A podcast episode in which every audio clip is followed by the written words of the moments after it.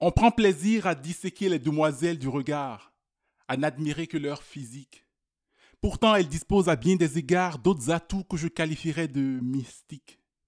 J'ose croire que je ne suis pas le seul à connaître le bonheur qu'on peut atteindre juste à entendre des voix, être fidèle au poste pour jouir de leur timbre.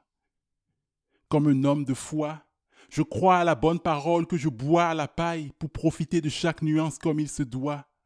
Quand elle s'évade du joug des lèvres lors d'une conversation, j'offre mes oreilles en auberge pour recueillir chaque intonation. J'entends des voix. J'entends des voix. Oui, j'entends des voix et si c'est un crime, je plaide la folie. Car plus d'une fois, face à leur chaleur, mon cerveau a ramolli, me laissant en apesanteur, embrumé de ces effluves auditifs, l'ouïe parfumé par des sonorités trop jouissives. Je ne parle pas de voix de chanteuse, mais de celles de femmes de tous les jours qui en toute innocence me séduisent tour à tour. De la passante bavarde à la caissière avec son crédit début content. Quand la voix est belle, c'est un pont construit avec mon cœur et parfois pour longtemps.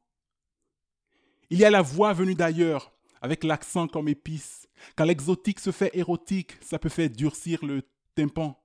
Une saveur suave, un véritable délice qui s'épanouit hors de la bouche comme une fleur de printemps. Il y a la voix de l'inconnu derrière, dans l'avion ou l'autobus. J'ai le son mais pas l'image, et ça me titille la curiosité encore plus irrésistible tel un chant de sirène, de ton mélodieux, mystérieux, qui me donne envie de me retourner sur mon siège comme pour dire je te veux. Et il y a la voix de cette poète engagée, qui porte, qui défonce, une voix de gauche qui transporte, qui s'emporte, qui dénonce, de ces mots qu'on savoure, de ce souffle qui enflamme, me fait tomber en amour, le temps d'un slam. À toutes celles qui allument des étoiles quand elles parlent, qui vaporise des arcs-en-ciel. Je vous offre ma voix à moi, tartinée de miel, pour vous dire comme je vous trouve belle. Et quant aux femmes muettes, si je le pouvais, je serais votre Robin des voix. J'irais en voler aux grandes gueules pour vous en redonner ne serait-ce qu'une fluette. Il y a la voix qui apaise, celle qui désarme.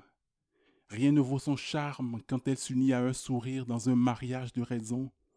Et si demain Cupidon daigne encore une fois prendre sa flèche pour m'indiquer la route, je pourrais affirmer sans aucun doute que j'ai enfin trouvé la bonne voie. Bonjour à toutes et à tous, bienvenue dans Slam Poésie, le podcast. Cette émission émerge de mon besoin de faire connaître le slam de poésie à un public plus large que celui qui se présente aux compétitions officielles. Je souhaite démocratiser la poésie en tant que telle dans tous les milieux, comme ça a pu être le cas pour les générations précédentes, et faire connaître ses auteurs et interprètes. Sautons à pieds joints dans le mois de mars, mois des giboulées pour les uns, de la remontée des températures pour les autres, et pour moi et mon nouvel invité, c'est surtout le mois de la poésie. Et ça tombe bien, parce que mon nouvel invité est à la fois poétique, poignant, ludique et parfois même un peu lubrique sur les bords. Vous l'aurez deviné, pour celles et ceux qui suivent notamment la scène de Québec de très très près. Je vous parle bien sûr de Acide Ludique. Allô Acide Salut Lem Comment vas-tu? Hey, Je vais très bien, merci. Et toi? Ça va tellement bien. Je suis tellement content de te voir, de te retrouver ici. Ah, ça fait du bien. Beau podcast. Écoute, par ces temps qui courent, voir des personnes. J'ai hâte à la bise, par exemple. Ouais. le petit câlin. Bientôt. Dans 2-3 ans, je pense qu'on devrait retourner à la normale. ouais, c'est pas mal ça. Euh, est-ce qu'on dévoile ton vrai prénom? Ou est-ce qu'on garde le suspense? Oui, oui. Oui? Alors, tu t'appelles Jean-Fabrice Sagbo Oui, c'est ça. Oh yeah Soit acide ludique. Alors, je vais te poser la question un peu plus tard parce que je veux en savoir plus sur ton pseudo. Mais avant tout, euh, je voudrais bah, qu'on fasse un petit peu, en fait, comme avec tout le monde. Euh, tu le sais, tu es un habitué du podcast. Donc, ma première question reste la même pour toi aussi. C'est quoi ton parcours de vie dans les grandes lignes? Ben, mon parcours de vie, c'est celui d'un garçon né au Bénin qui a débarqué au Canada un après-midi de janvier 2008. En short? Oui, en, fait, en slip, euh, pour être très précis. Oh non. non, c'est ça. J'ai débarqué un après-midi de janvier 2008 euh, à Rimouski. Je suis venu Oh, ici au. Canada pour étudier. T'es pas arrivé dans la zone la plus chaude du Québec non plus? Non, en plus, euh, l'hiver 2008 était très connu pour être un hiver très ru- rude. Ouais, il y avait beaucoup de neige cet, cet hiver-là. Et puis, Le dépaysement était total. Ouais, ouais, on peut dire ça comme ça. en plus, j'étais pas du tout habillé comme quelqu'un qui connaît l'hiver. J'étais débarqué Mhm. avec euh, euh, des baskets, euh, un pantalon, un pantalon normal, même pas de jean. Ouais, le mec qui débarque de, Ouais. Semblède où l'hiver n'existe pas. Exactement. J'étais pas du tout préparé pour affronter ça d'un coup. Pourtant, je savais que c'était l'hiver. hein, Mais Ouais. bon. Puis t'étais allé faire quoi à Rimouski? Étudier en informatique. Ok, Ouais, j'ai fait un bac de trois ans à l'université de Rimouski. C'est nice. Ouais. Puis après, est-ce que t'es resté? T'es reparti? C'est passé quoi? Ben, c'est ça. En 2011, euh, j'ai quitté Rimouski pour m'installer à Québec pour travailler. Finalement, t'as resté dans ton travail est resté dans le domaine de tes études. T'es dans l'informatique actuellement. Exact. Actuellement, je travaille comme analyste programmeur à, à Québec. Ok, nice. N'en dis pas plus. Tu me couperas pas la prochaine question. alors, euh, oui, tu travailles en informatique. Et alors, la question qui brûle les lèvres, je pense, de tous les auditeurs, c'est quoi le lien avec la poésie, là, tout de suite? Comment t'es arrivé au slam, toi? Ah, ouais, grande question. Aucun, aucun lien direct, en tout cas. Même moi, je ne vois pas très bien le rapport entre la poésie et l'informatique. Peut-être Bah, quelqu'un de... Moi, depuis que c'est virtuel, je la vois, t'as une image fantastique. Ah euh, oui, c'est à l'ordinateur. Ah oui, c'est ça. Ma webcam, tout le monde m'en parle hein, dans, les, dans les sessions Zoom. c'est clair. ouais, ouais, ouais, c'est vrai. Ben, c'est ça. euh, L'informatique, euh, c'est plus, c'est plus scientifique, c'est plus euh, cartésien, c'est plus. Dans le mental, dans c'est le ça, fond. ouais. Mhm. Et la poésie, c'est plus artistique, c'est plus créatif. C'est ton émotion qui prend le dessus?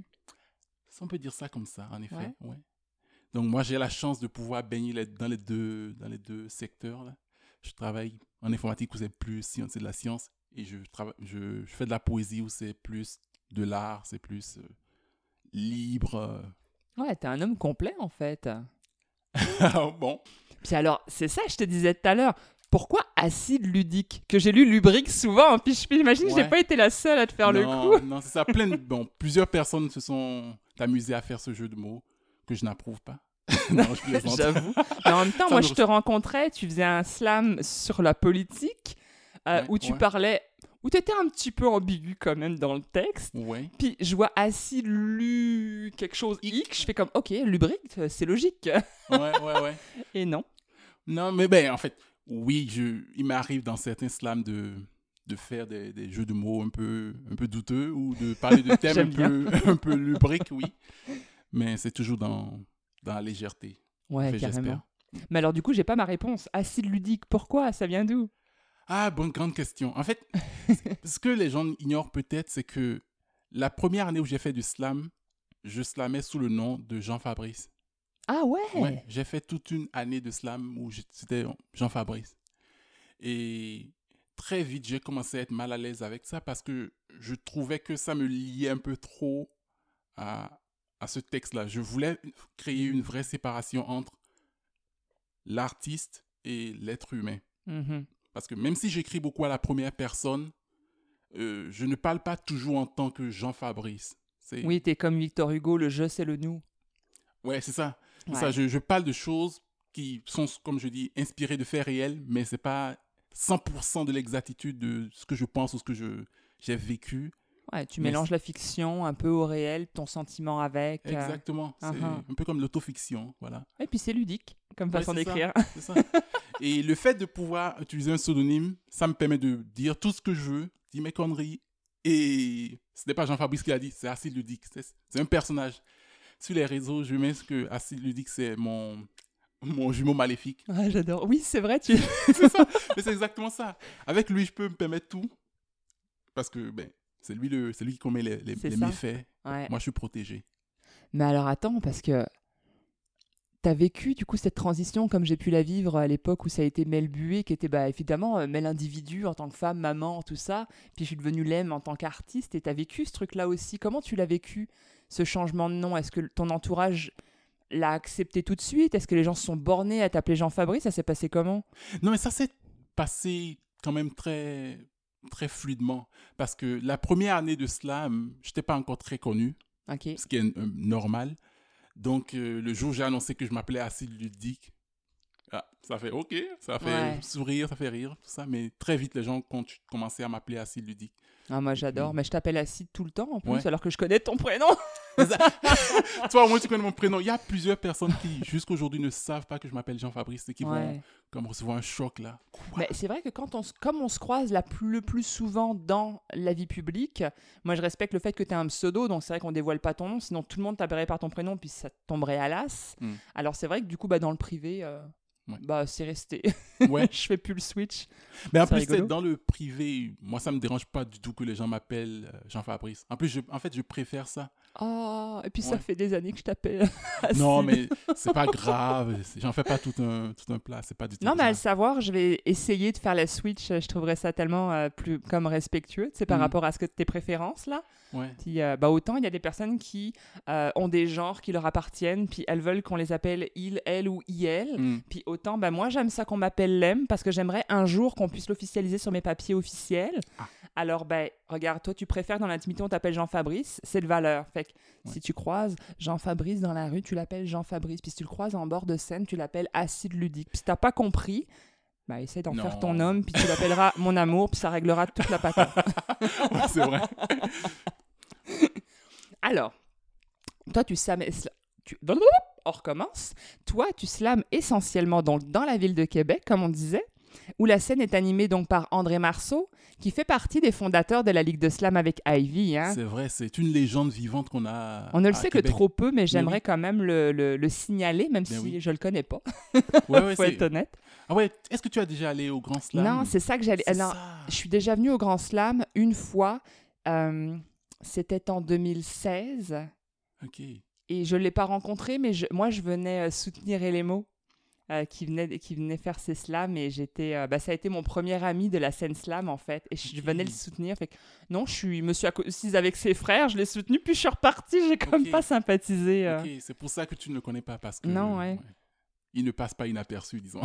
Ça, ah, mais je l'ai rencontré une fois, je dis des bêtises, au Tam Tam Café. Oui, bah, Ouais. c'est lui qui présentait la soirée. Ben oui, ben à Québec, il y a deux événements majeurs de poésie slam. Ben, il y en a plusieurs événements comme Mhm. partout, mais les deux gros événements, c'est le vendredi de poésie et le slam De la Ligue. Le slam de la Ligue, c'est ça qui se passe le mardi. Ouais. Et c'est André Marceau qui, qui chapeaute tout ça d'une main de maître. Mais c'est waouh, c'est malade parce que ça fait vivre la poésie tellement régulièrement puis tellement euh, fluidement pour tout le monde là. En plus, l'événement dont tu parlais, le vendredi de poésie, c'est un truc qui est là depuis plus de 20 ans. Waouh. Ouais, ouais, Et on y a été quoi. ouais, on a été. Oh yeah. Ouais. Ah, j'ai découvert tellement de poésie là-bas, des poètes, des puis j'ai rencontré euh, des personnes que je connaissais pas aussi. Ouais, ouais. Euh, euh, Il y a eu euh, Morgane, Morgane, il oui. me semble qu'on s'est rencontrés. Ah, oui, oui, Métamo. Ah oui, pardon. Enfin, il va falloir qu'on sa- réussisse à séparer le privé du public. C'est ça. Euh, ouais, ouais. En tout cas, j'ai rencontré Jean Désy aussi. Ah ouais. Ah, puis depuis, je suis sa poésie. Moi, c'est malade mental. Moi, je, Ouais, ouais, non, ouais. je fonds. En tout cas. Donc oui, à Québec, il y, a de, il y a de beaux visages, il y a de beaux noms. Il y a Jessica Dufour aussi. Absolument, Ouais, absolument. ouais, ouais. Non, non, il faut, euh, il faut aller à Québec. Et je, je n'ai jamais assisté à une soirée de slam à Québec. De la Ligue, là. Aïe, faut qu'on règle ça. Oui, exactement. Donc, euh, quand la pandémie s'arrête, euh, je vais m'arranger. Ouais. Je vais venir squatter chez toi. Toi qui es déjà allé à, à, à Rimouski, à, à, ben, à Sherbrooke aujourd'hui, où tu, hab- tu habites et où tu fréquentes Ouais, je suis allée dans plein d'endroits, quoi. Montréal, tout ça, mais t'es pas venu à Québec. Je suis même allée slammer jusqu'en France, mais je me suis pas arrêtée à Québec. Ouais. pourtant, c'est- sur le chemin, tu sais, juste un petit détour. Et puis... Ouais, c'est comme je disais Ah. coucou, puis je passais, puis je m'en Ah allais. ouais, c'est. C'est un truc que tu manques. Faut, faudrait que tu vois Mm. le slam à Québec. Mais c'est sûr que je veux les faire partout, les slams. Je veux pas, je veux pas manquer ça. Saguenay aussi, il manque Saguenay, puis il manque euh, Trois Pistoles. Ça s'en vient. Trois pistoles, trois Trois rivières. Pistoles ou Trois Rivières Ouais, c'est ça. trois quelque chose. Ouais. trois, ils sont trois en tout cas. C'est pas Trois Pistoles, c'est... Ah non, c'est le bar à Python. Ok, mais je sais plus dans quelle ville, en tout cas. Ah, ok. C'est parce que je- quand, quand c'est pas la pandémie, j'ai ma liste de toutes les ligues et je promeus la ligue au complet. Mais là, comme il n'y a plus, je suis un peu mélangée entre les noms de bars et les noms de villes. Comme j'ai en- encore pas toutes fréquentées, tu sais, je mélange un peu. En tout cas. Je pense que le bar à Python, c'est à Chicoutimi. Oui, c'est ça. Ah. Voilà, bah ça, j'ai pas encore fait. Mais en même temps, cette valeur, c'est loin. Ouais, Saguenay. Ouais. ça commence à être un petit peu... euh, ça fait de la route. Alors moi, je me demande, qu'est-ce que tu trouves qui est, qui est pas typique dans la scène de Québec? Qu'est-ce qui différencie la scène de Québec des autres scènes? Donne-moi le goût d'y venir. Vends-la moi. Ah, ok. Je vais prendre tous mes talents de vendeur euh, et je vais essayer de, de te vendre ça. Ben déjà, l'animation dans à Québec est différente de, de ce qui se fait ailleurs. Ok. C'est sûr que chaque slamestre dans chaque région a son style. J'ai vu quelques soirées slam dans différentes régions et puis les styles sont vraiment différents. C'est Mhm. Frank Poole ici à Sherbrooke. Il euh, est unique. C'est quelque chose. Ivy à Montréal, euh, c'est- c'est c'est un autre style aussi. C'est clair. Et André aussi a, a son propre style qui est unique et que moi je connais depuis quelques années que j'aime beaucoup. Il y a un truc qu'on a à Québec qui a, pas, qui a nulle part ailleurs, c'est le slam shot. Je sais pas si tu sais ce que c'est. Non Mais le slam shot, c'est un, un petit slam qui est non noté, qu'on fait en guise d'introduction, qui dure un maximum d'une minute. Wow. Idéalement, c'est un 30-45 secondes qu'on fait. Ah, mais comme ça, t'étais prêt pour le slam rafale. Oui, t'étais prêt pour le slam rafale, finalement, euh, de, de Soliel en ligne. Ah ouais, c'est ça, j'avais l'expérience de, de slam court. Mais c'est génial le slam shot parce que ça te permet déjà de, de, de te présenter au public, de montrer un avant-goût de, c'est quoi ton style, ton Oui. univers. Puis de te mettre à l'aise, j'imagine. Ça te fait prendre tes, tes marques. C'est ça. Et Génial. avant, André avait euh, euh, l'habitude de, de prendre des photos. Qui le but, c'était un peu de déstabiliser un peu le slammer pendant qu'il fait ça. Bon, comme c'est pas noté, c'était ça pas, n'avait pas d'importance, mais ça créait des, des scènes assez, assez drôles. Mais je trouve ça super parce que ça dédramatise la présence de l'artiste sur scène et son stress. Ouais. Et du coup, j'imagine que le slam derrière est beaucoup plus lâché, beaucoup plus euh, spontané, disons. Oui, c'est ça, c'est Ouais. beaucoup plus léger. Les gens pe- peuvent se détendre avant la, la vraie compétition. Hmm, ok. Fait que je vais me faire inviter en plus. Ouais. Je veux faire un slam de une minute, moi aussi. je trouve ça super trippant. Alors, tu disais tantôt que tu étais d'origine béninoise. Oui. Et euh, je me demandais, tu connais des slammeurs au Bénin? Non, malheureusement, non. Ah. Parce que au moment où j'ai quitté le Bénin, je ne m'intéresse. bon, non, j'allais dire je ne m'intéresse pas, c'est pas au slam, non. Je ne faisais pas du slam à Oui, ce c'est moment-là. ça. D'accord. Je connaissais déjà le slam depuis peut-être 3-4 ans, mais pas plus que ça. Puis t'aimerais ça, rencontrer des gens du Bénin, puis pourquoi pas slammer avec eux? Absolument, mais oui, j'aimerais. Bon, je ne suis pas retourné là-bas depuis plusieurs années, donc. euh, Est-ce que tu sais s'il y a un festival de slam au Bénin? Parce qu'il y en a dans plusieurs pays d'Afrique. Je sais qu'il y a des compétitions de slam. Ok. Après, parler de festival, euh, je ne suis pas sûr. Bah tu sais quoi? Je vais fouiller ça avec Marie-Thérèse, Ah. qui est l'organisatrice du festival international Slam Poésie en Acadie. Et parce qu'elle a quand même beaucoup de connaissances euh, de ce côté-là de l'océan. Mm. Et je pense que si elle ne connaît pas, les connaissances doivent peut-être le savoir. Ouais. Ce serait intéressant. Moi, j'aimerais beaucoup euh, ben, qu'on le sache, puis qu'on voit s'il y a quelque chose à creuser. Ouais, ouais, ouais. Est-ce que tu parles le minan? C'est la langue officielle au Bénin? Mais, ah, pas exactement. Le Bénin se parle au Bénin, mais c'est Ok. la- c'est la langue euh, au Togo. Ah Le Togo et le Bénin sont limitrophes, donc Bah, sont c'est ça. collés. Ouais. Donc il y a des régions, à la frontière entre le Togo et le Bénin où ça parle vraiment minant. Et sinon, il parle, il parle quoi? Au Bénin, la langue majoritaire, bon, la langue officielle c'est le français, Ah. mais la langue majoritaire c'est le fond. Le? Le fond. Le comme fond, F-O-N. comme un siphon fond fond? c'est ça. Ah, mais c'est pour le, pour la, pardon, ça, c'est une émission de radio. c'est pour qu'à l'audio les, les auditeurs comprennent. Fond, ouais. Le fond. Ah ouais. F-O-N simplement. Et ouais. est-ce que tu le parles? Oui, je le parle. Je le parle. euh, Je le comprends très bien. Le mina aussi, je le comprends, mais je ne le parle pas. Mettons que là, tu me dirais, euh, je sais pas moi, euh, salut Mel, comment ça va? Ah, attends. Mais tu me poses une colle. Je vais t'expliquer pourquoi j'ai ce pas préparé en plus. Non, c'est ça, c'est ça. Mais je vais t'expliquer. C'est parce que, euh, par exemple, en fond, il n'y a pas, le- il a pas d'équivalent pour bonjour, d'équivalent direct. ok, tu dirais quoi? Mais là-bas, quand, si tu poses la question à quelqu'un, la euh, réponse qu'ils vont donner, c'est sûrement Mifon Gandia. Ce qui veut dire est-ce que vous êtes bien réveillé? Ah, Donc, c'est comme une sorte d'équivalent, mais il n'y a pas vraiment le mot bonjour. Donc, les gens disent oui, bonjour, bonjour, parce que le Ah. français aussi. ah oui, donc le bonjour, c'est plus une question, une question de politesse finalement que un simple mot qu'on enverrait. euh, C'est ça. Mais c'est super intéressant, j'adore. Oui, il y a des, des, des mots comme ça qui n'ont pas d'équivalent. En tout cas, que moi, je ne connais pas. Peut-être que des, des vieux dans des villages qui ont une grande expertise de la langue pourront trouver l'équivalent. Mais il y a des mots que. Mais des fois, il en existe juste pas. Même en anglais-français, regarde, c'est tellement, c'est tellement facile de trouver des mots qui n'ont pas d'équivalence réelle, Exact. où il faudrait trouver des phrases pour expliquer. Ouais. Et que euh, j'imagine que c'est pareil avec toutes les langues du monde, c'est. Ouais, ouais, ouais. Et puis, moi, bon, je, je, je n'habite plus au Bénin depuis quand même pff, 2008, donc Ouais, ça fait un bout. là. 12-13 ans. Ouais. Donc, j'ai j'ai perdu comme l'habitude de parler le fond, donc je... J'ai beaucoup de mal à, à le parler aujourd'hui. Sûr. Non, mais, Mais- c'est pour ça qu'il faut trouver des slammers là-bas. euh, Ouais. faut, que ça, faut que ça se réveille. Mm. Mais même ça, je, je parle, même déjà quand j'étais au Bénin, on parlait le fond, mais c'était un mélange de fond et de, de français. Que- Ok. C'est cool. Bah, du coup, ça te dépayse pas au Québec qui parle français et anglais en même temps. Exactement. T'étais déjà habitué au bilingue. Ouais, ouais, ouais. Check ça. J'adore. J'adore. Alors, bon, tu le sais, hein, depuis Frank Poole, j'ai comme une inspiration euh, popé, puis j'ai mes petits QCM euh, avant chaque fin de, ces, de, de partie de- d'épisode, je dirais. Mhm. Fait que t'es plutôt plume ou micro, Plume, été ou hiver, été, engagé ou engageant? engagé. Quoique tout à l'heure, t'as pas mal été engageant. Oh. En avance ou en retard?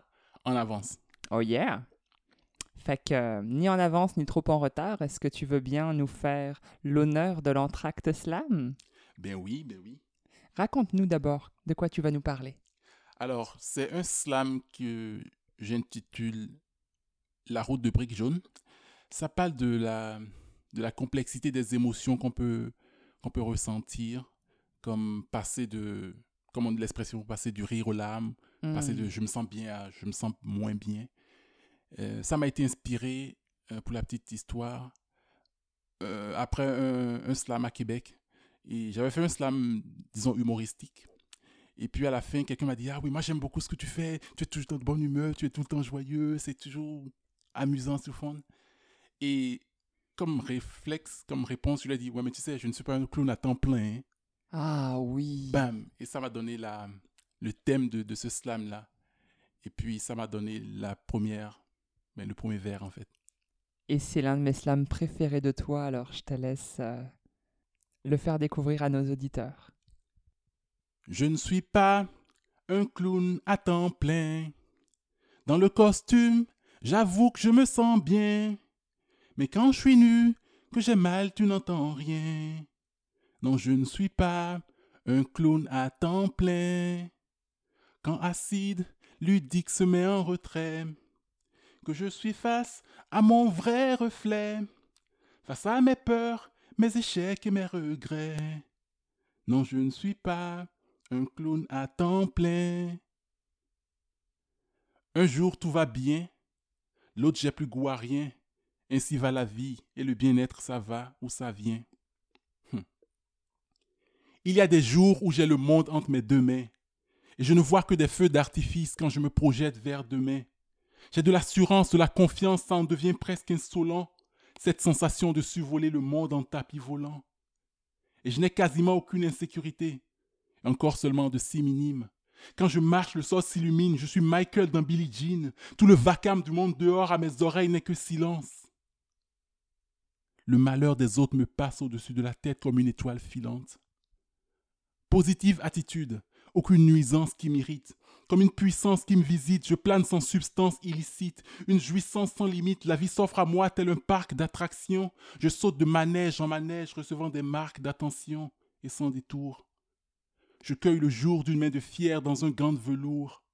La chance me sourit et je lui rends des clins d'œil en retour. Et le soleil, je peux le voir briller, colorier cet horizon pâle. Dans ces moments, j'ai juste envie de mettre le sablier à l'horizontale. Un jour tout va bien, l'autre je n'ai plus goût à rien. Ainsi va la vie et le bien-être, ça va ou ça vient. Il y a des jours où j'ai le monde sur mon dos comme Atlas. Ces jours où je ne supporte même pas ma face dans la glace, plus rien n'est à sa place, plus rien n'est sous contrôle. figurant dans le film de ma propre vie et en plus ignore quel est mon rôle. Mortifié devant l'horloge qui passe de tic à tac, je suis une proie facile pour le démon de l'épaule gauche s'il m'attaque. Oscillant en la crise de nerfs et la crise cardiaque, ma joie de vivre s'envole comme la fumée d'une pipe à crack. Et dans mon crâne, c'est un bric-à-brac. Un désordre total. Ne reste que des requiem suspendus à mes cordes vocales. Ce sont les soirs où le marchand de sable en profite et monte ses tarifs. Et il m'arrive de traîner longtemps avec un compte négatif. Les fantômes de mes angoisses font de mon esprit une maison hantée. Et ça fait longtemps que je suis absent pour raison de santé. Quand tu traverses des averses et se rajoutent des cyclones, sans GPS, je dois retrouver la route de briques jaunes. Un jour tout va bien, l'autre je n'ai plus goût à rien. Ainsi va la vie, mais je m'efforce de ne pas garder le meilleur pour la fin.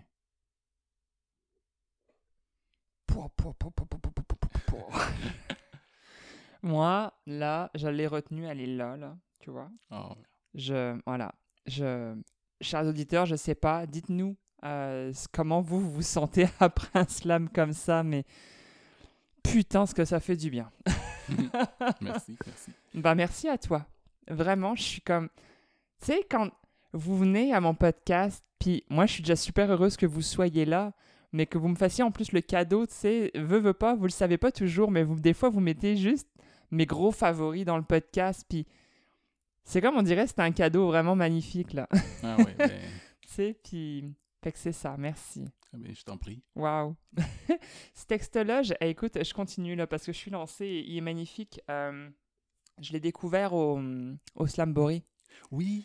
Et euh, putain, déjà là, il m'avait, tu sais, il m'avait comme tapé. On avait un peu bu, puis j'étais comme, peut-être que c'est aussi, tu sais, parce que bon, voilà, on est un peu éméché. Mais tu vois, à chaque fois que je le réentends, ça reconfirme systématiquement comme à quel point il est percutant. Fait que j'espère qu'il va, tu vas continuer à l'amener avec toi euh, dans tes bagages slam, parce que euh, c'est ça, faut que Mm. tout le monde l'entende. Ouais, ben écoute, c'est un slam que, qui me tient aussi à cœur. C'est c'est un slam très personnel. Euh, Mm. Je fais beaucoup de slam humoristique aussi. Et celui-là, il est il n'avait pas du tout vocation à, Ouais. à rigoler. C'est plus sérieux, c'est plus... Oui, puis j'aime que tu apportes le contraste de non, c'est pas vrai que ça va toujours bien, mais ça va pas toujours mal non plus. Puis on fait avec nos contrastes, et puis c'est comme ça. Ouais. euh, ouais. Oui, c'est ça. La, la vie, c'est la, la vie, les émotions, qu'on- ce qu'on ressent, c'est c'est parfois complexe. Ouais, c'est vrai. C'est- hein. C'est complexe et puis voilà.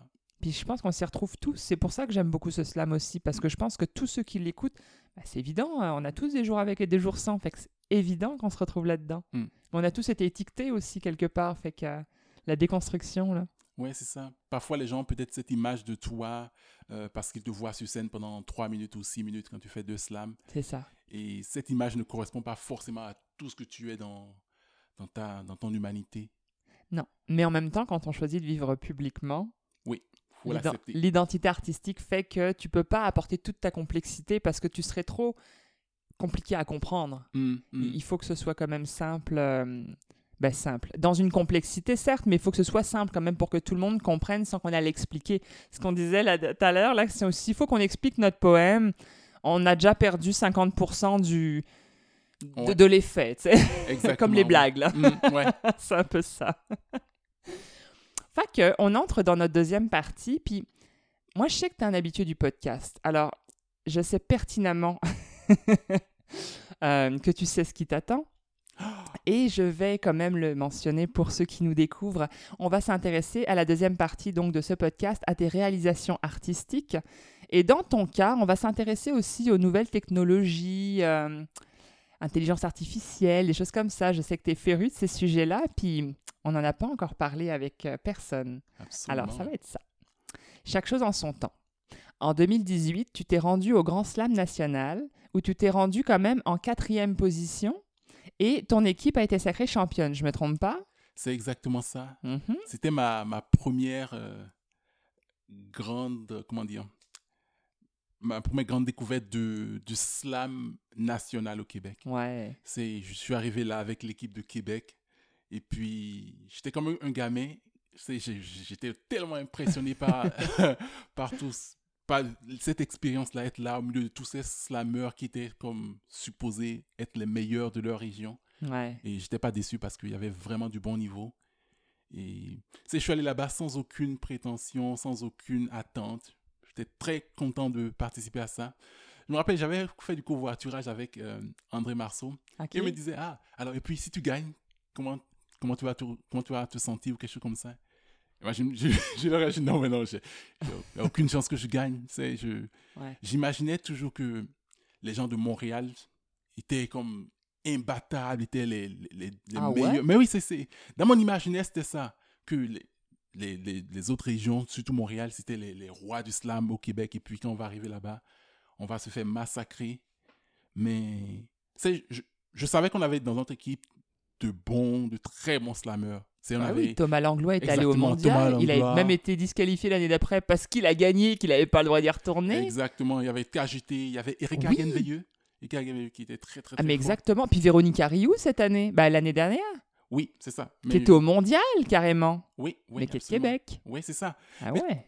Ben oui, moi, ah, ben, il faut comprendre que en 2018, ça faisait, ça faisait un an et quelques que je faisais du slam. Et Eh ouais, t'étais tout nouveau. C'est ça, je connaissais pas vraiment euh, la scène de slam de, du Québec. Ouais, puis j'imagine si tu découvres un grand slam du côté scène et pas du côté public, t'as comme tout le décorum aussi qui t'impressionne là. Tu dois te faire une idée que non, non, t'as pas le temps d'en profiter. Toi, tu dois donner ce que t'as à donner ouais, là. ouais, ouais.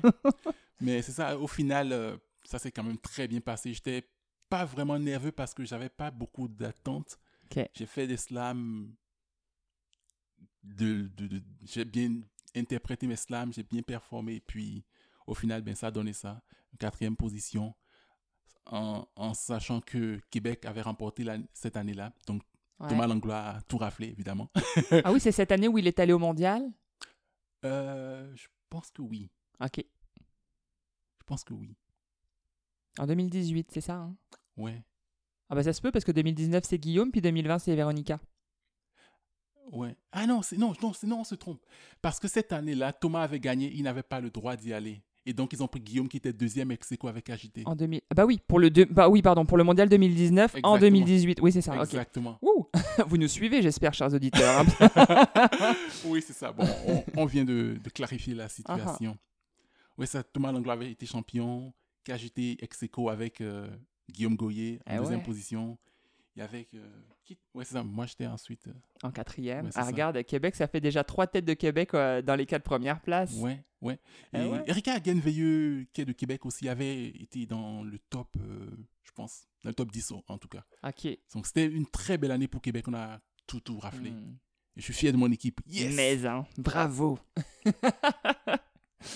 Alors, euh, toi, cette année, tu confirmes quand même ton talent parce que tu deviens le, vice-champion du Québec, enfin, de Québec, euh, pour en tout cas l'année 2020. Oui. Ben, nous, on a eu la chance de pouvoir terminer notre saison de slam en pas. présentiel. Ça, on a fait juste à- en, en août, euh, quand il y a eu le déconfinement partiel, là, rapidement. Ouais, c'est ça. Puis Ouais. nous, à Sherbrooke, on a réussi à le faire en septembre. C'était encore zone orange-jaune. Ah, On était, on était fou raide. ouais, on a- écoute, on a eu de la chance parce que quelques semaines après, c'était reconfinement. Mais c'est dingue. tout, tout. hein. Ouais. Putain, mais moi, ça. ça ouais, bah, quelques semaines. Nous, ça a quand même duré un mois après encore parce qu'on a été. con- Nous, la zone rouge a été décrétée le 12 novembre, juste après le Granada. On a fait comme une grosse soirée théâtre au Granada, puis le lendemain, bam. Ah là là. Ça a été comme. euh, ouais, ça a été spécial. Mais vice-champion de Québec. Fait que là, t'as comme. T'as même titre que moi, finalement, à Sherbrooke, parce que je suis arrivée Ouais, deuxième aussi. C'est Rassa Farai qui a gagné le premier prix. Ouais, ouais, ouais. Puis fait que t'es comme moi, dans le fond, on est comme deux cons à attendre le, le grand slam ou pas? mais oui, mais oui.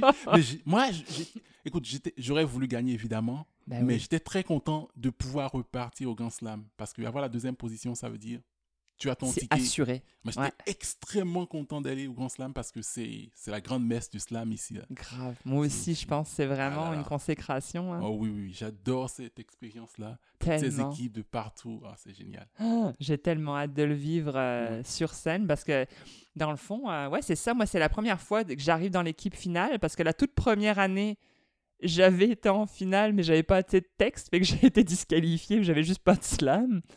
Puis après, j'ai comme pas vraiment. J'ai bivouaqué un peu sur la scène, mais j'allais pas pour gagner. parce que, ben, En tout cas, j'allais pas pour être sélectionné, peu importe. Parce que d'une, j'avais pas de slam, puis j'écrivais le show, fait que je pouvais pas être partout. Puis je suis revenu, puis je suis dans l'équipe. Je suis comme, ah, c'est pas pire.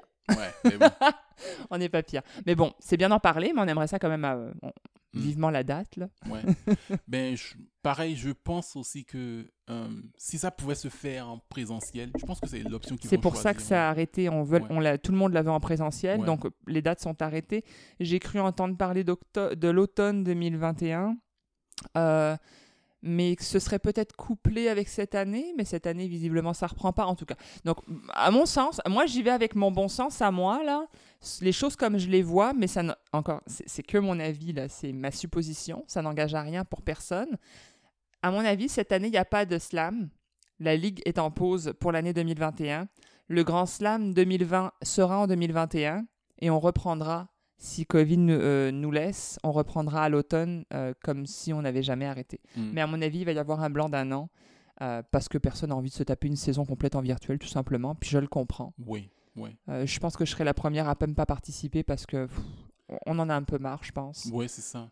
Les, les, ses- les sessions slam sur Zoom, c'est. Bah, ça dépanne, c'est- Ça, ça dépanne, c'est exactement. Ouais. Mais ça ne vaut pas du tout, du tout une, une, un vrai- une vraie soirée slam avec un public. C'est ça. Bah, c'est comme une C'est- secours. Hein. C'est 50 km max. À un moment donné, il faut la changer. quoi. Ouais, J'adore la, la comparaison. En fait, ça m'a fait penser à ça. C'est comme qu'est-ce que tu dois changer rapidement pour que ça continue de marcher correctement? Mais là, c'est pareil, tu sais. C'est euh, ça. Il faut pas que ça dure trop longtemps parce qu'à un moment donné, euh, on, Mm. on- on va éclater. Oui, oui. Et on va se- s'anarchiser dans les rues. Oui, la rébellion. Ha. Oh punaise, je suis pas loin. Mais le moins 23 m'a calmé tantôt, je suis resté à la maison. Ouais. Disons qu'on est dans la saison qui fait que les artistes restent calmes quand ils sont frileux. C'est une bonne, c'est une bonne solution. Ouais. hein. en tout cas, chers auditeurs, euh, si vous êtes comme nous, euh, super empressés de savoir comment, comment ça va se passer, puis surtout où est-ce que ça va se passer et quand, eh ben, suivez nos réseaux sociaux, en fait, parce que je pense que c'est le meilleur endroit. Euh, les, les pages euh, Facebook, notamment, et Instagram, bah, des ligues de slam euh, des différentes villes, ou directement nos pages à nous, parce que nous, t'inquiète que quand on va être tellement content que tu vas le voir passer, C'est sûr. tu pourras pas te tromper. Mais c'est sûr que tu n'as pas encore les cues pour rejoindre Acide, mais ça, ça sera la fin de l'épisode. Tu vas être obligé de te taper toute une conversation avant de le savoir. Suspense. Yeah! Alors, euh, toi, je me demandais du coup, tu es un conquérant des titres ou est-ce que tu surfes sur la vague? Wow. Ah! Qu'est-ce que tu veux dire par Je là t'explique. exactement? Ouais, c'est parce qu'en fait, le mois dernier, j'ai reçu Sam Prou et qui a été le premier, littéralement, euh, à, à parler ou à oser parler, je ne sais pas, mais en tout cas, il en a parlé euh, de la performance, de l'angoisse, l'anxiété, pardon, liée à la performance, au désir de performer et de remporter la victoire. Et là, je me demandais, est-ce que toi, tu es un anxieux de la victoire aussi, ou est-ce que peut-être chill, euh, tu es là avec ton slam, puis correct? Ah, oui, ça c'est c'est une très bonne question. Et c'est une réflexion que je me suis faite aussi. Parce que, et je dis souvent aux gens que je ne suis pas fan de compétition.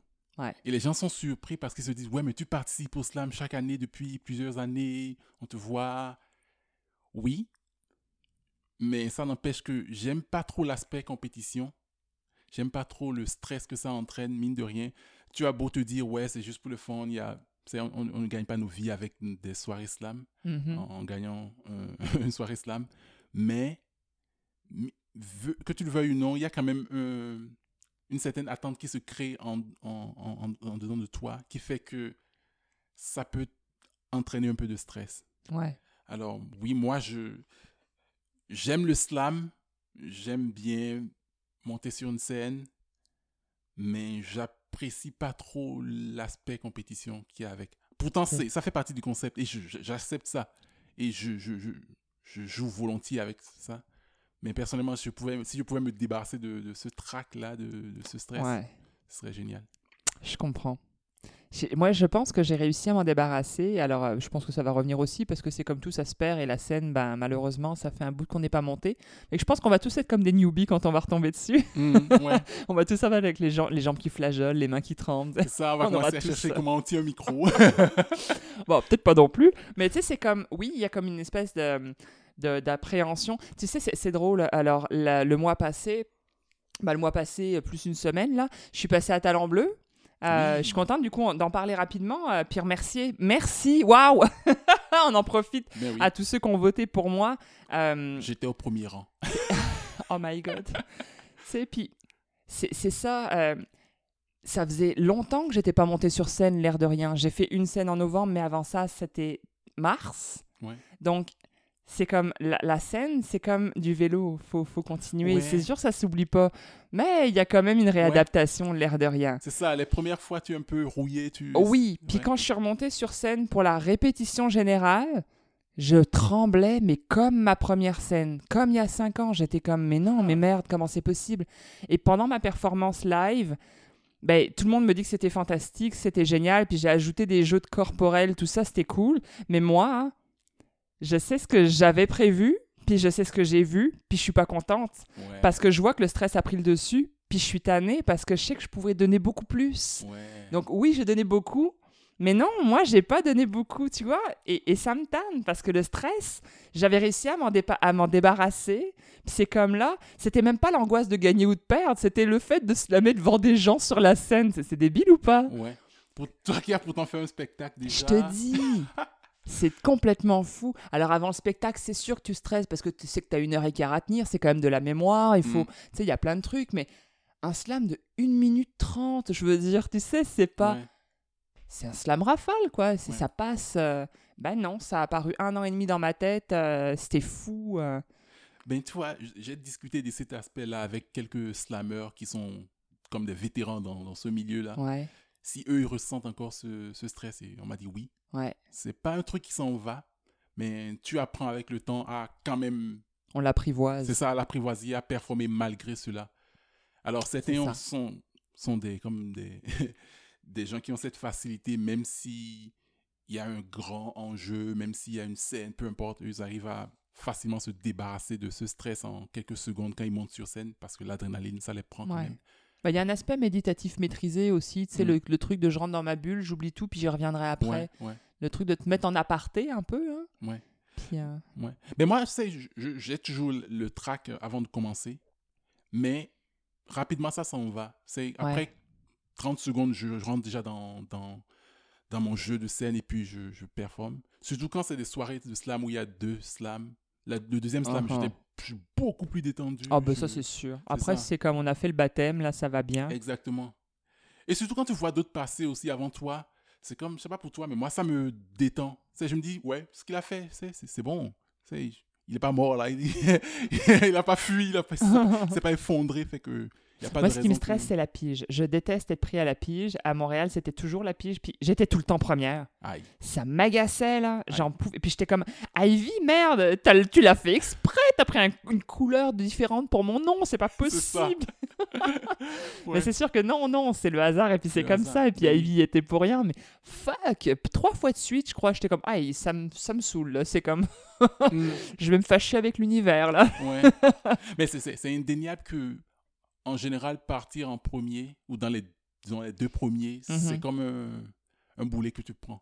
Ouais, C'est- bah c'est ça, la soirée est froide, les, les, les, le spect- le- les... Ah merde, le public, ouais. est froid aussi, il a même pas bu sa première bière. Ah, c'est mieux quand ils sont bien sous. Hein. non, mais... non, en plus, c'est pas ça que je voulais dire.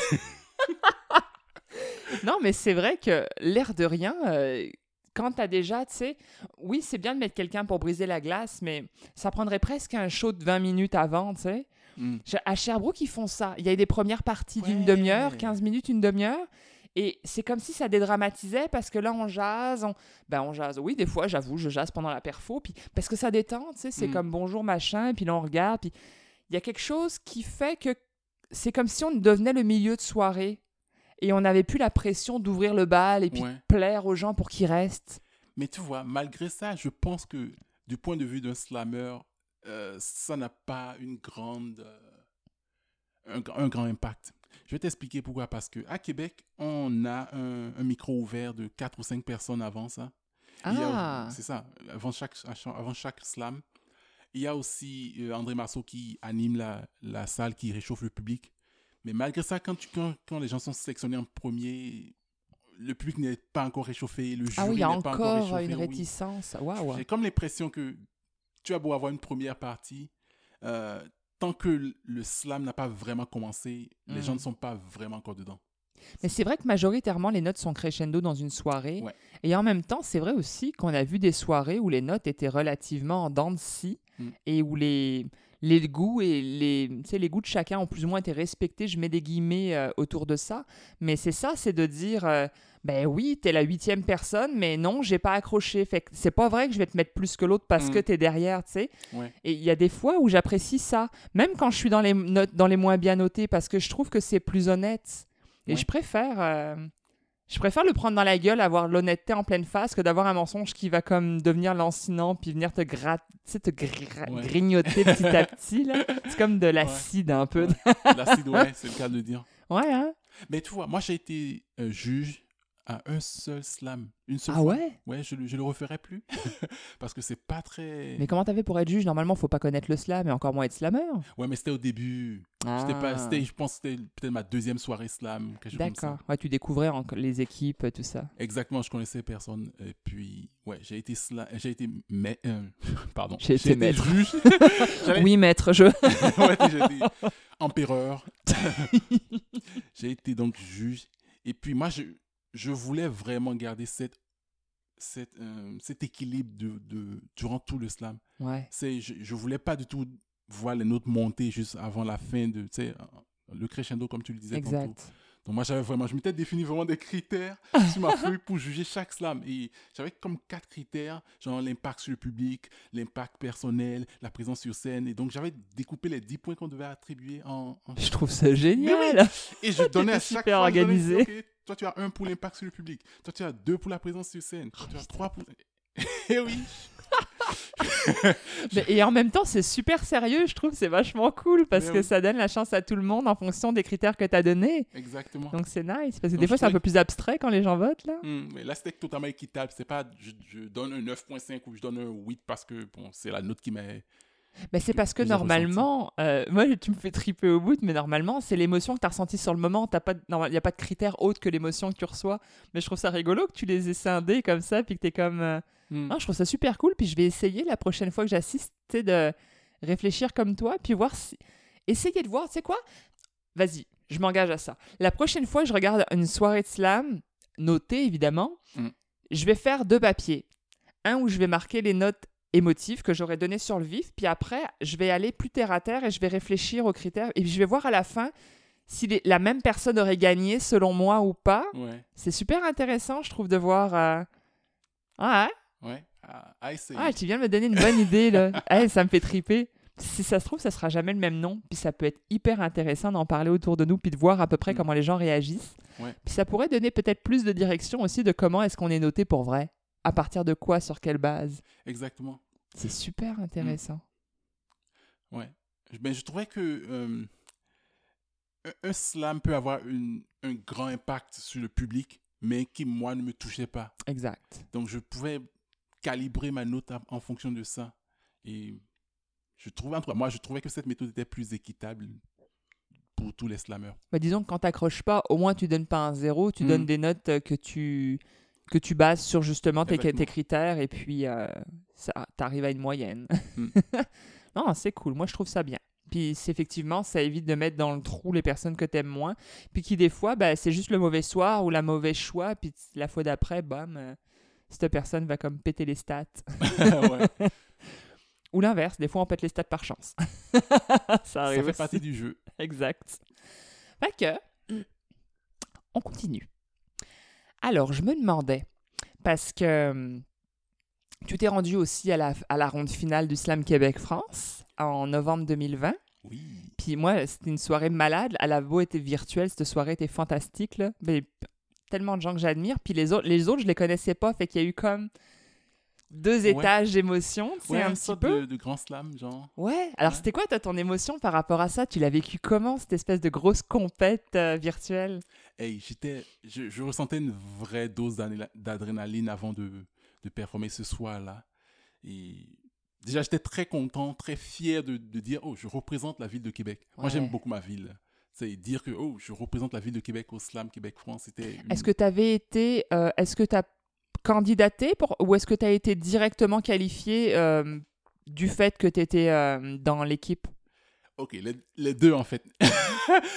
Comment ça? Oui, oui, je vais t'expliquer. En fait, j'avais déjà, je m'étais déjà inscrit pour, pour Participer participer, mais après, j'ai reçu un, un message de André qui me disait que c'est moi qui serais, qui, qui était désigné en fait pour participer. Normalement, c'est le champion de la ville qui Oui, a la c'est ça. priorité. Mais c'est qui qui a gagné cette année? Paul Temps, Paul quoi? Paul Temps, Paul Temps. comme le temps qui passe. quoi. Ok, cool. Ouais. Je connais pas Paul Temps. Ouais, c'est un bon slammer de Québec. euh. Fait que si on résume bien, Paul Temps s'est désisté pour une raison qui lui appartient et donc du coup c'est toi qui as été qualifié automatiquement pour passer à la finale. Exactement. Waouh Ouais. C'est nice. Ouais. Ben écoute, je voulais participer, c'est ma, ma deuxième, c'est mon deuxième essai et puis Oui, ça a marché. tellement. Ouais. Ouais, je te voyais tellement encore plus sur le podium, tu sais. Bah, C'est génial pour Jean-Michel et, et Andréane, surtout qu'Andréane, en plus, quand... tu sais qu'Andréane, là, on fait une parenthèse, on, on parle de toi, ma chère. L'année dernière, je la découvre, je sais plus comment, je pense qu'elle elle est venue à Parole sans frontières, à mon open mic là, de- Ah du oui. premier confinement. Je la découvre, je tombe sur le cul, mais raide là. Je dis comment ça se fait que tu connais pas la Ligue de Slam, toi? Pourquoi pourquoi on te connaît pas? C'était pas logique dans ma tête là. Puis elle me dit non mais attends comment ça se fait que tu allumes à ce point? Je fais non non mais il y a de quoi là. Attends si j'étais gérante je te demanderais d'être gérante. Il y a quelque chose. Mm. J'étais fan. Elle, elle- elle venait de faire un truc en plus avec un peu d'espagnol. Puis moi j'apprends l'espagnol depuis mars dernier. Fait qu'oublie ça j'étais au bout de ma vie. Puis je la revois une fois deux fois. Puis là je, je vois qu'elle est inscrite au Slam Québec France. Ouais. Et je me dis Oh my god, je trouverais ça tellement démentiel qu'elle gagne parce que je l'ai encouragée depuis le début, puis tu sais, je suis derrière elle, puis je suis fan de ouf, puis j'étais presque sûre. Et le fait qu'elle arrive deuxième, là, j'étais Ouais. presque plus fière qu'elle arrive deuxième que moi première. Ouais, j'étais comme Oh man, c'est trop génial! Ouais. ouais, c'est une fille que j'ai découvert aussi depuis quoi, peut-être deux ans, deux, deux ans environ. Mais Ah oui, donc elle circulait déjà à Québec. Oui, oui, ça. Ouais. Elle, Ok. elle- elle était, je pense, la réserviste euh, lors de- du Grand Slam de 2000, euh, 2019. Ok. Donc, elle est arrivée cinquième à, à Québec.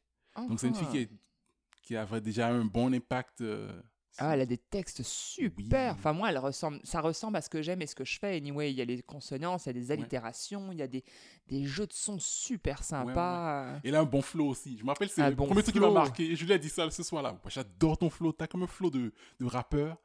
Oui.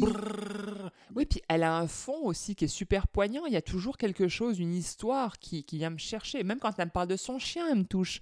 Ouais. Alors qu'en général, euh, bon, euh, parle-moi de ton chien ou de ton chat. Bon, bah c'est cool, mais bon, tu sais, Mm. voilà, on va pas y passer la nuit. Et là, son slam sur son chien était super. Moi, j'ai envie de rencontrer son chien, quoi. Ouais, c'est une très belle histoire de, de, de- de vie, de persévérance aussi. Mm, ouais, Elle, elle allait retrouver ce chien au Costa Rica. ouais, des dépassements de soi, genre Ouais, d'amitié. Ah, waouh. C'est un slam qui m'a aussi marqué quand je l'ai écouté. Puis c'est Ouais. non, c'est- une très très très bonne slameuse. En tout cas, effectivement, Andréane Haché, euh, si vous voulez aller la découvrir, elle fera partie de mes invités dans les prochains mois, c'est certain. Mm. Andréane, si tu m'écoutes, ben non, pas Andréane. euh, Oui, c'est Andréane son prénom. Merde, pourquoi je, pourquoi je veux plus. En tout cas, bon, bref, il est tard là aujourd'hui. Ou est-ce que les gens ne savent pas c'est qu'il est 3 heures du matin? C'est- on va pas exagérer. Non, mais il fait nuit. C'est vrai que d'habitude, on enregistre en début d'après-midi. Là, j'avoue que. Confinement oblige. Ouais. Je te garde avec moi pour le couvre-feu. Alright, so. Toi, je t'ai rencontré dans l'humour et la compassion. Puis je te découvre dans l'empathie et l'émotion contrastée. J'aime ça au bout. Je te l'ai dit tout à l'heure après ton slam. Euh, c'est quelque chose qui me, qui me transperce.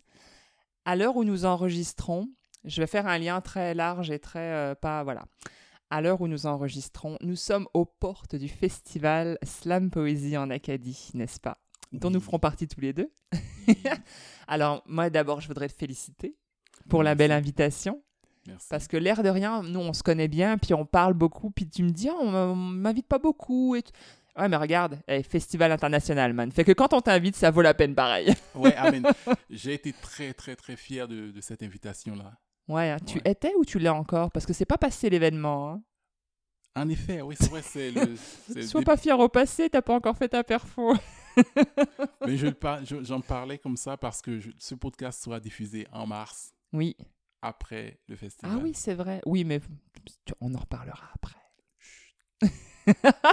Non, mais c'est vrai qu'on va décanter le mois prochain, je vais en parler, puis on, on va. euh, bah, on, ben, moi et, mon prochain invité, on va décanter, puis on va en parler. Et je vais, euh, j'espère, assister au maximum d'événements euh, pour pouvoir après ben, vous répertorier et parler de vous. Parce que oui, il y a, il y a nous au Québec, mais c'est international, alors il y a des gens de partout. J'ai vu des invités de Belgique, des invités d'un peu partout en Afrique aussi. Oui. Il y a le Mali. Oui. euh, il y a un autre pays Il d'Afrique. il y a le Bénin aussi. Il y a le Bénin. Ouais. Est-ce qu'il y a le Ghana, je me trompe? Euh, je ne saurais dire.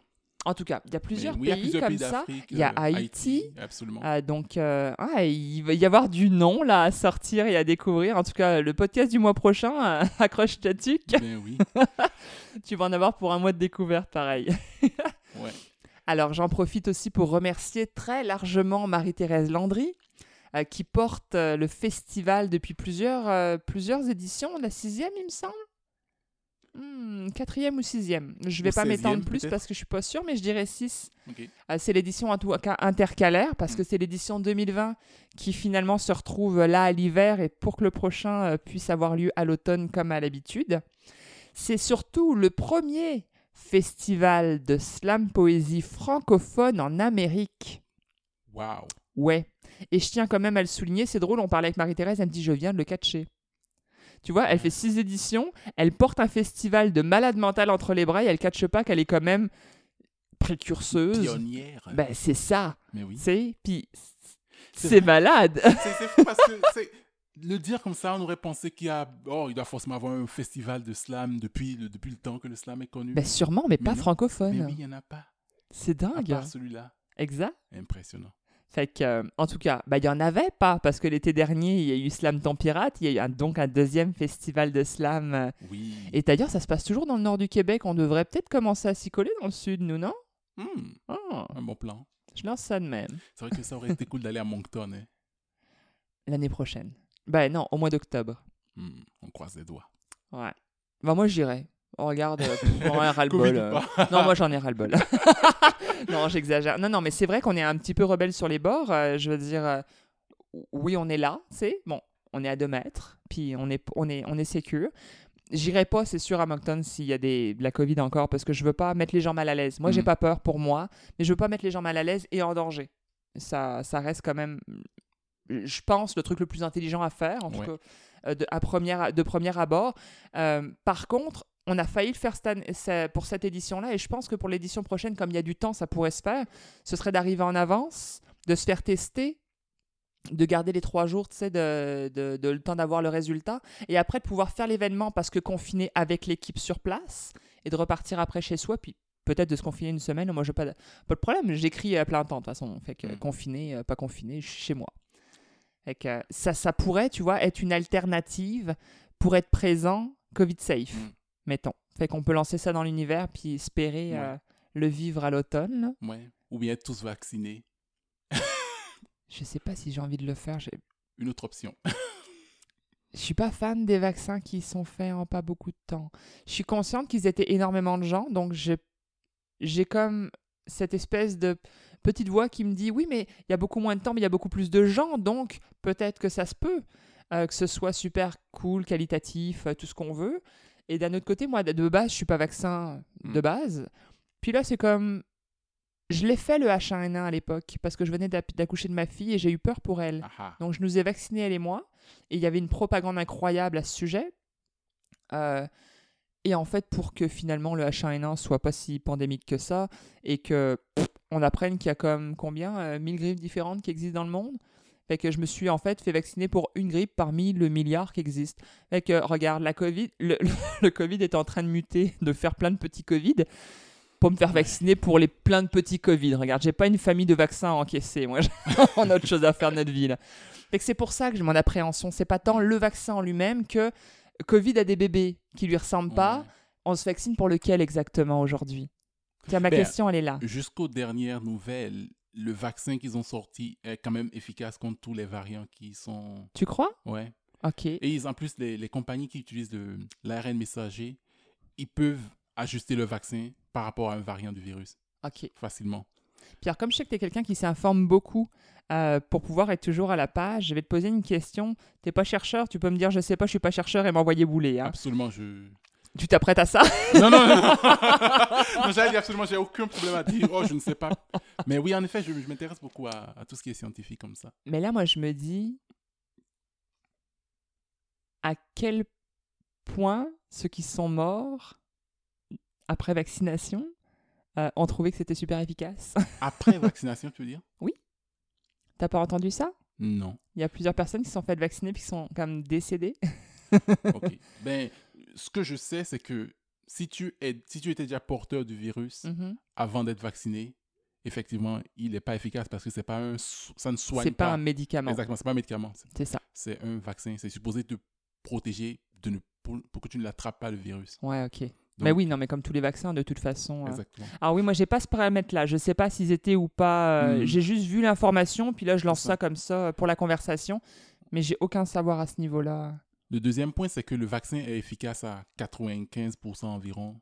Donc, ça veut dire qu'il y a quand même un, un dernier 5% de gens pour qui ça ne, ré- ça ne marche pas bien. Ok.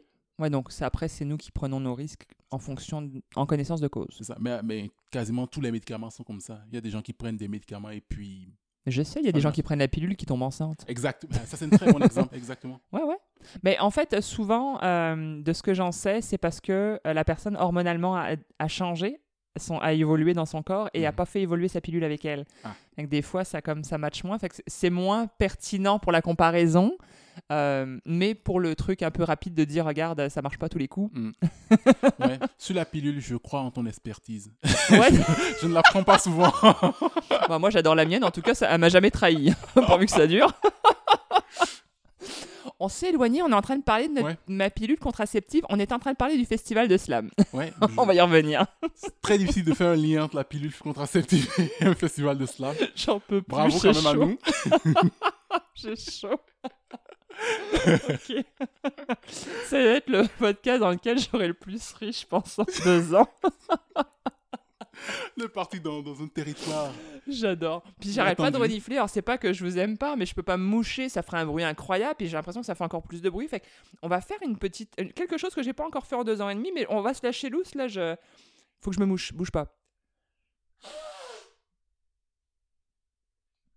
Comme ça, on a 10 minutes sans que je renifle. C'est beau la vie, non? Yeah. Non, mais j'en avais marre, c'est pas sexy de renifler, je veux dire. Ça, c'est fait.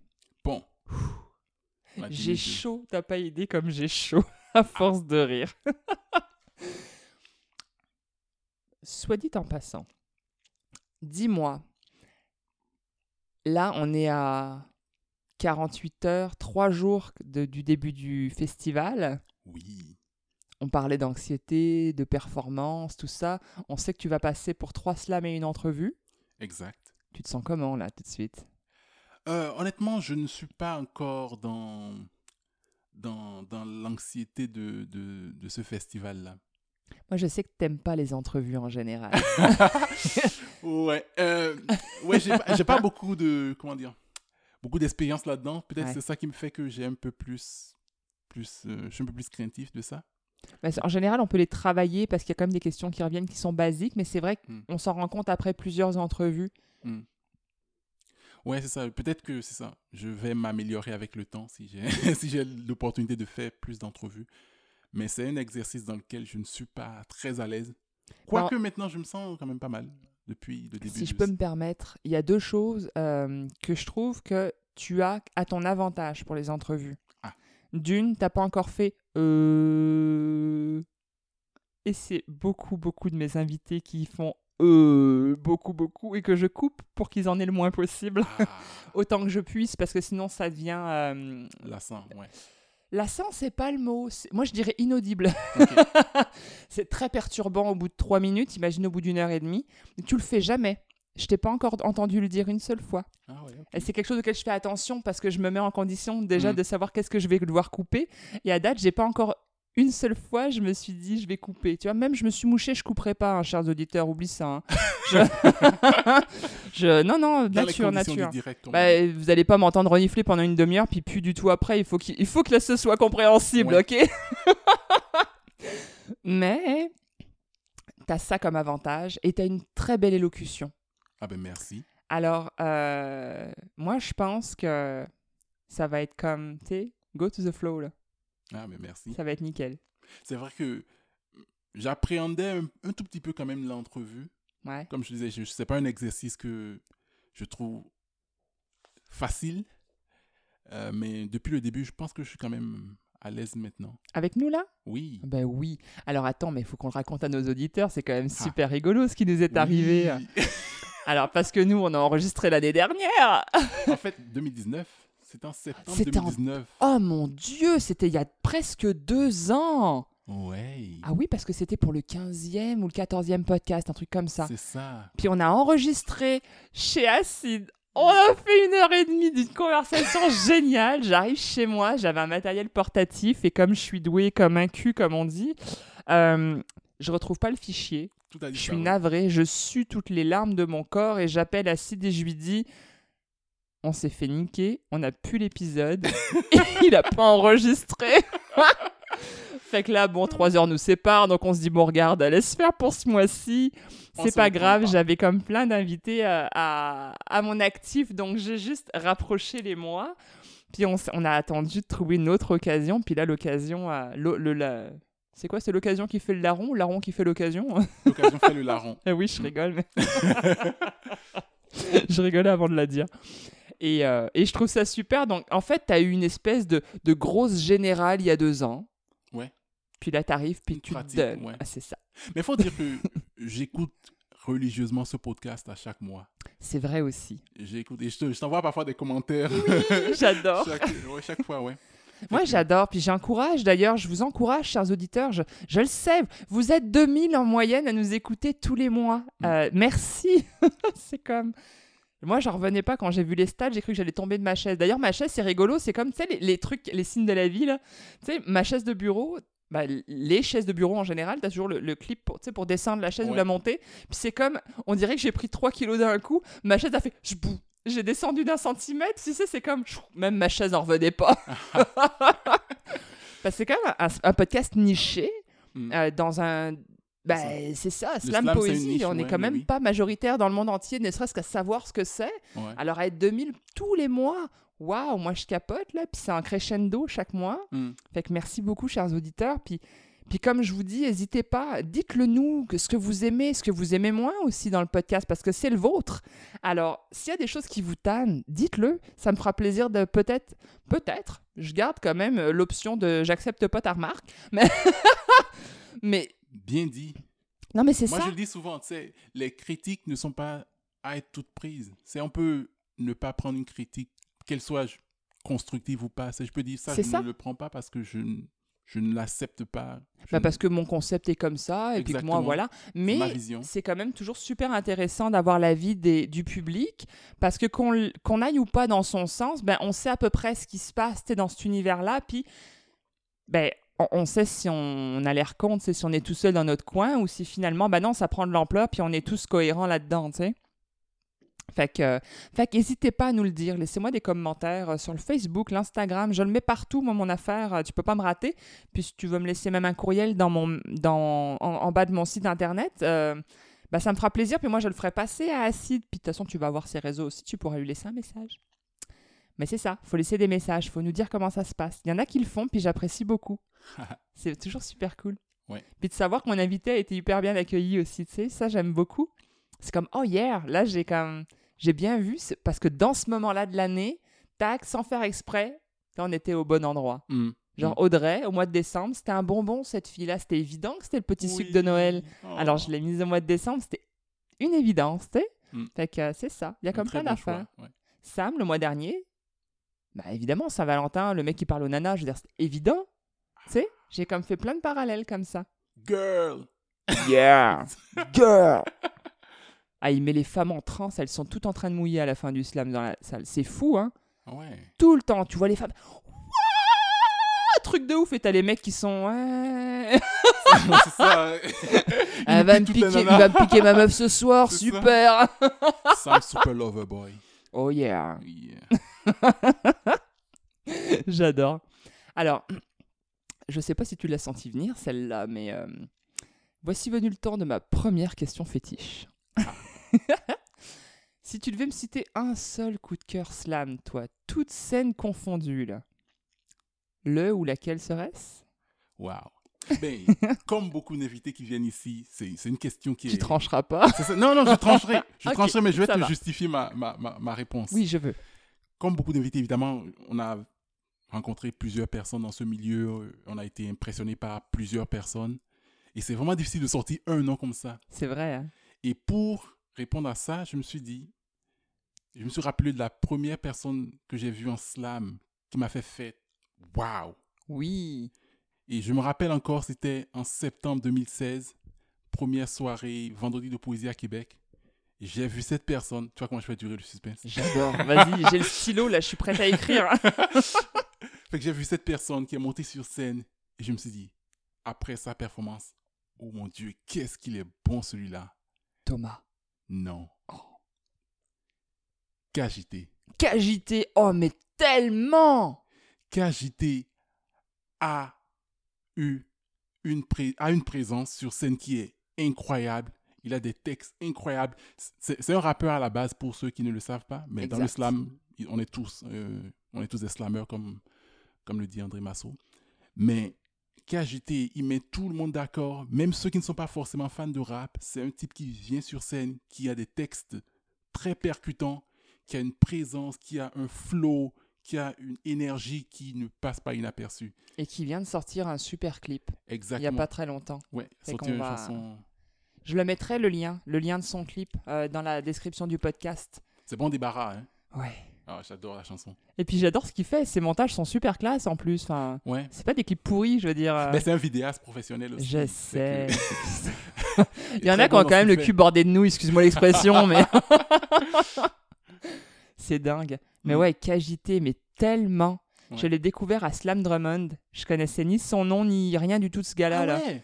Et il déboule prom- au, en janvier. euh, janvier quoi? 2019, 2019 Ah. Ben oui. C'est là qu'on s'est rencontrés pour Mais- la première fois aussi. Ça y est, j'allume. Je comprends. Mais ouais. oh mon dieu. J'ai l'impression qu'on est amis genre depuis 15 ans. C'est fou. Oui, ça fait à peine trois ans. Ah mon dieu. En tout cas. Mm. Mais ouais, Kagité, donc je le découvre à Slam Drummond. Et, et je suis. euh, Ouais, je suis figé. Ouais. Figé par le talent, par les jeux de mots. Et je suis comme, mon Dieu, j'adore, j'allume, je. je, je tu sais. Et, et moi, à cette époque-là, euh, je, je remets le contexte. Là, en 2018, je me casse le pied à euh, l'été. Euh, J'avais ma botte de marche là pendant je sais plus combien de semaines. Il m'avait dit 8 semaines. pff, Rien du tout, ça dure au moins 3 mois. Et je pète une coche, je fais presque un burn-out, je suis en fatigue excessive, je pars à l'Ermitage fin novembre, je découvre l'Ermitage à Warden euh, à côté de Granby, où je vais régulièrement maintenant et je les remercie. Michel et Marie-Aurore sont des gens formidables et j'adore leur petit chalet. Mais euh, j'arrive en mois de janvier, je viens d'écrire le l'un des premiers textes fondateurs de mon futur show qui s'appelle Petit Oiseau et Mens-moi. Et je débarque là-bas avec mon petit oiseau encore tout frêle, tout gelé, tu sais, je le maîtrise pas, je l'ai pas en bouche, mais je le présente pareil parce qu'il faut que je le casse. Et, et j'entends qu'agiter. Et là, je suis comme, oh ouais, quand même. Et là, je dis, Hmm, il il faut, il- il- ok, je, je suis pas où je devrais être. Je dois continuer. Il m'a motivé à, il m'a mis un coup de pied au cul sans le savoir, tu sais, ça a comme, vas-y, bouge-toi, Mel. Il y a quelque chose à faire là. Bam. C'est drôle parce que c'est la première fois que tu me racontes cette anecdote et Ouais. je peux te raconter une anecdote similaire que j'ai vécue justement avec KJT. Ah ouais? J'ai un texte qui s'appelle euh, L'autoroute du bonheur Oui. que j'ai ouais, que j'ai fait quand même pendant 2-3 ans. Ouais, je l'aime beaucoup. Et la première version de ce texte-là, je l'avais écrite et puis j'étais venu à un slam et j'ai vu KJT performer ce soir-là et je me suis dit, waouh, faut que j'aille retravailler mon texte. Waouh. Et j'ai réécrit peut-être deux tiers de ce texte-là et c'est ça qui a donné la version que je fais actuellement qui est l'autoroute du bonheur. Hmm. Parce que j'ai vu, je me suis dit, mon Dieu, faut vraiment que je, je travaille plus ce, te- ce texte-là. C'était comme le deuxième, le troisième slam que j'écrivais. Waouh. Mais attends, tu te rends compte, parce que je trouve ça dingue, là, c'est en train de faire du chemin dans ma tête.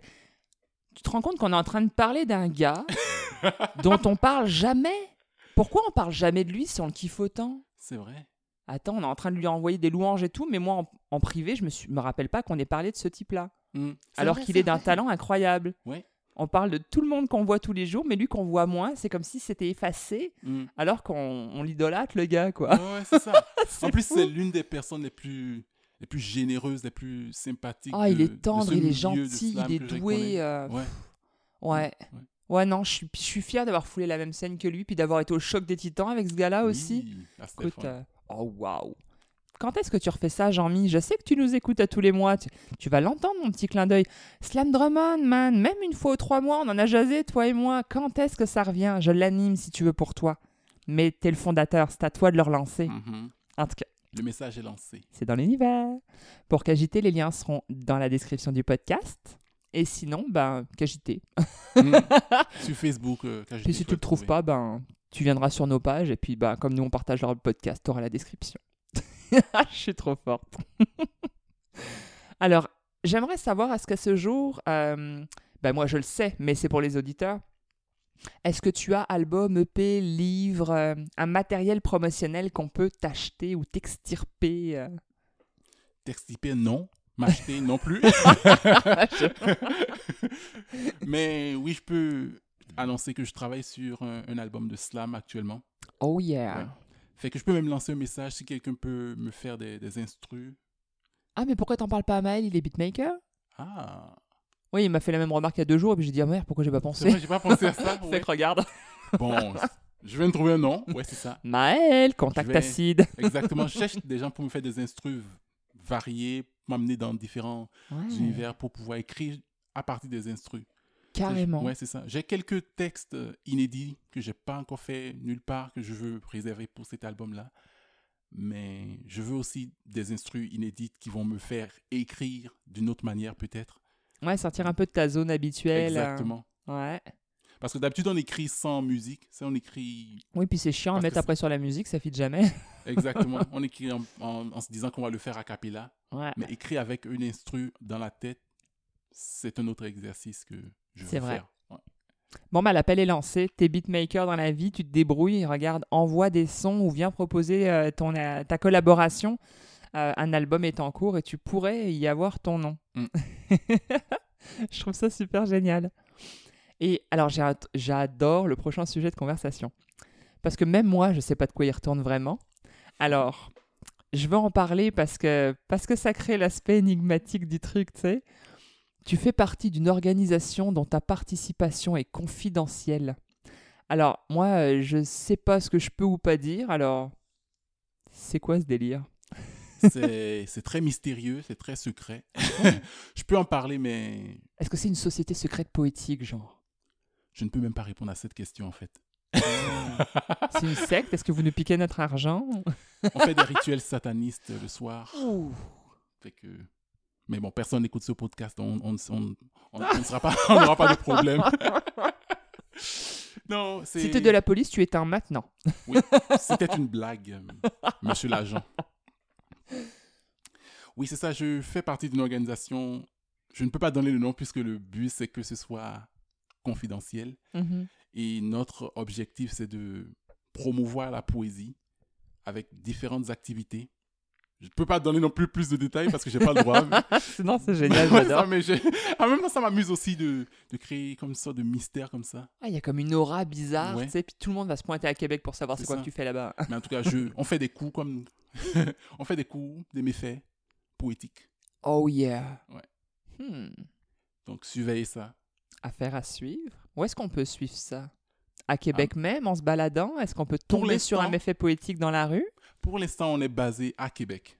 Ouais. Mais on a peut-être des ambitions d'expansion. Oh Qui wow sait?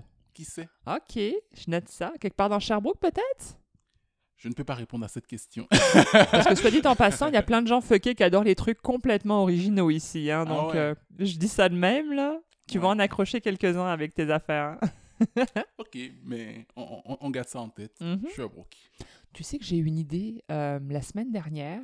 J'ai commandé, j'ai le colis dans, dans, mon, dans mon bureau. Je te montrerai. Je vais. euh, Ah, je sais pas si je devrais le dire. Merde, j'ai. Ok, je vais le dire pareil. Je vais faire des, des jeux de mots poétiques. Des petites phrases. Comme j'avais fait une, une année, j'avais fait des, des marque-pages. Mais là, j'aimerais ça, faire ça un peu plus petit. Les plastifier euh, pour qu'ils prennent pas l'eau et puis pour qu'ils puissent être durables parce que je veux que les gens les prennent pour les emmener chez eux. Je vais les accrocher à un fil de laine ou de coton aux arbres, ça va pendre. Hmm. Il va y avoir plein de jeux de mots partout dans Sherbrooke à trouver dans les parcs. Wow. tu prends ça chez toi, puis ça peut faire après ton marque-page plastifié anyway. Mais j'aimerais ça rendre ça accessible, euh, genre partout dans la ville. là. Ouais. Tu sais, je vais les signer, comme ça c'est sûr que mon nom va circuler aussi. Mais je voudrais que chaque personne qui croise ce truc ose l'attraper puis l'emmener avec lui. J'approuve totalement cette idée. C'est génial, hein? Mais oui, Est-ce que ça fait partie des méfaits poétiques? c'est possible. C'est un méfait? ouais, je pense qu'on a tous besoin de, de plus de poésie dans nos vies. ouais, Et des actions comme ça, je suis totalement, totalement pour. ouais, hein. Je vais attendre qu'il fasse un tout petit peu moins froid parce qu'avec les moufles, on peut pas accrocher les fils aux arbres.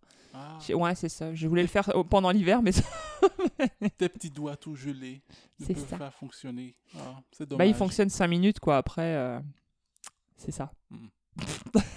J'aime ça comment tu T'as infantilisé mes mains. c'est énorme. Bon, alors, on sort du cadre de la poésie. Allez, on sort même du cadre du, du, du pourquoi existe ce podcast, ok? Ok. parce que toi, tu as un fort attrait pour tout ce qui parle d'intelligence artificielle. Je trouve ça ultra intéressant. Et comme je suis pas très nouvelle technologie, malgré ce que beaucoup de gens peuvent croire, c'est mon mari qui fait ma technologie, c'est différent. Euh, alors moi, j'aimerais avoir euh, des, des cues de ta part. C'est quoi C'est quoi qui te branche dans ce domaine? Euh, Ouais, on va commencer par là. Ouais. C'est quoi qui te branche dans ce domaine? Ben déjà, ce que tu dis, euh, quand tu dis que toi, tu n'es pas forcément très informatique, mais il faut comprendre que aujourd'hui, l'intelligence artificielle a étant ses branches dans, dans toute la vie quotidienne. Ouais. En toi, de plus en plus. Et moi, bon, le fait que je sois en informatique professionnellement, ça fait que j'ai peut-être une plus grande sensibilité à ça, parce Mhm. que je, je suis plus proche de ça. Mais dans notre vie de tous les jours aujourd'hui, avec nos téléphones, avec nos ordinateurs, on est énormément aidé par euh, l'intelligence artificielle. Et moi, j'aime beaucoup les sciences appliquées. J'aime beaucoup les, les sciences qui ont un impact euh, parfois même simple, qui ou, ou plutôt qui ont l'air simples dans nos vies, Mhm. mais qui sont des, des, des, des- comment dire, des révolutions technologiques en fait. Ouais. C'est un peu comme la, la, la révolution tranquille au Québec, euh, où plein de Oui. petits changements qui se sont faits sur une période et puis sans trop faire de bruit, et puis à un moment donné, on se retourne et on voit, waouh, regarde tout ce qui a changé dans Ah, c'est les vrai, 10-15 dernières années.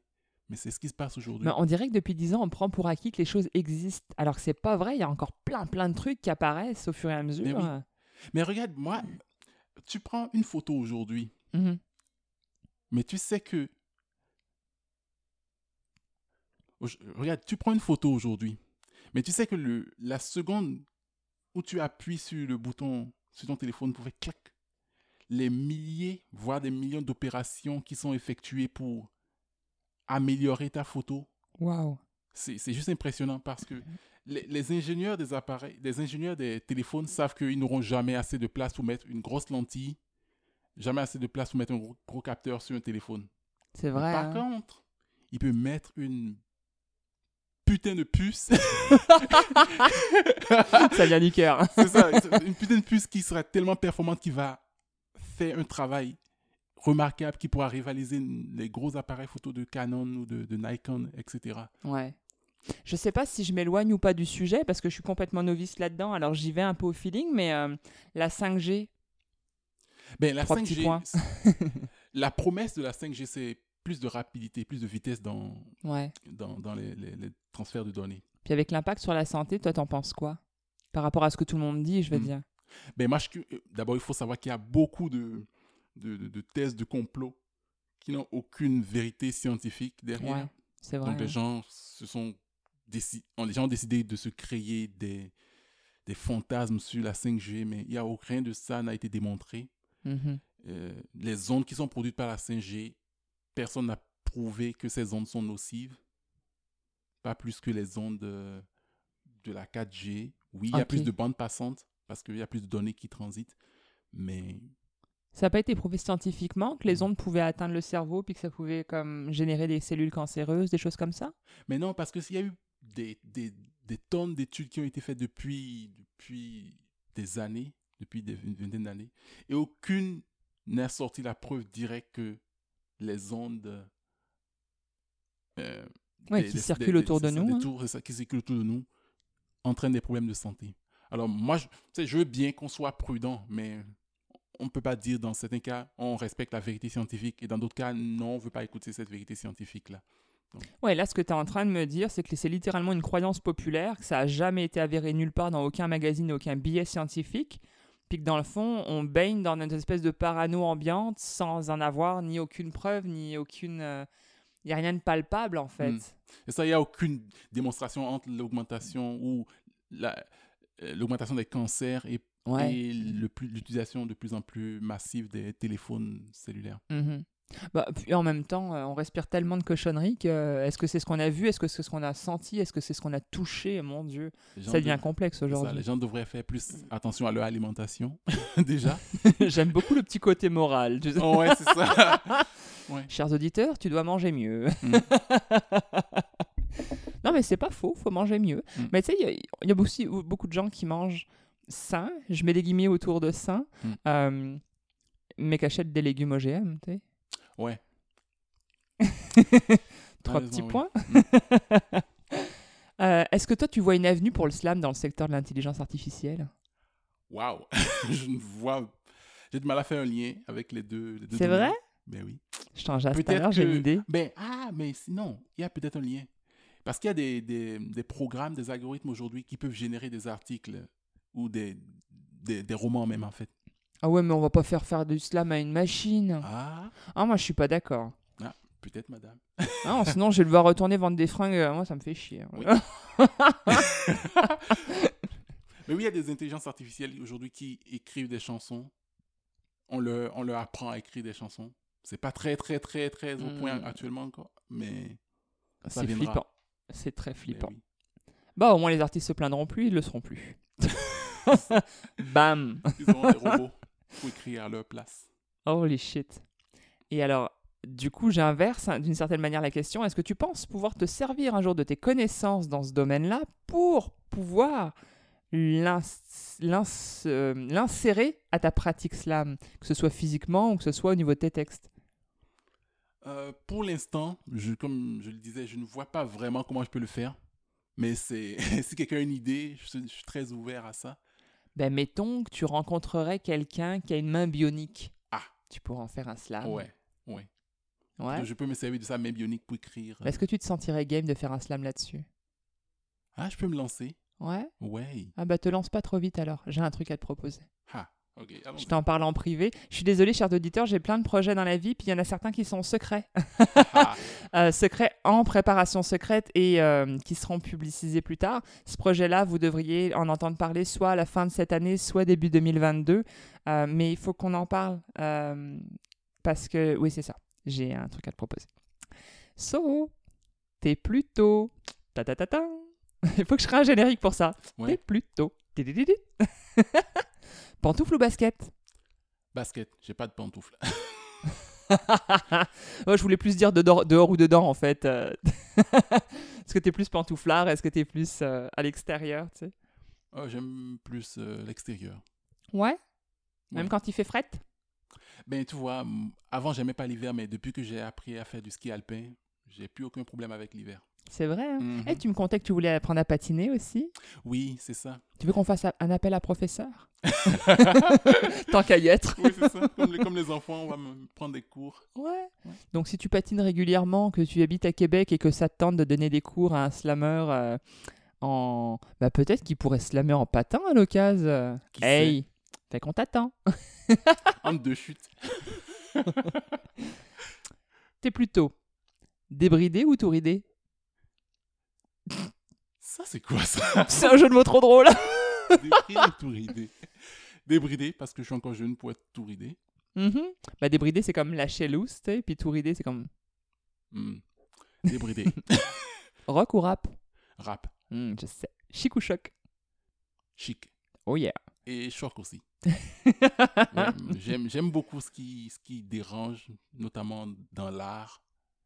Ouais, la musique, qui, la musique, l'humour, que les gens, des choses que les gens ne trouvent pas drôles, moi, ça me fait rire. Ouais. Ouais, ouais. Ouais, je suis assez d'accord.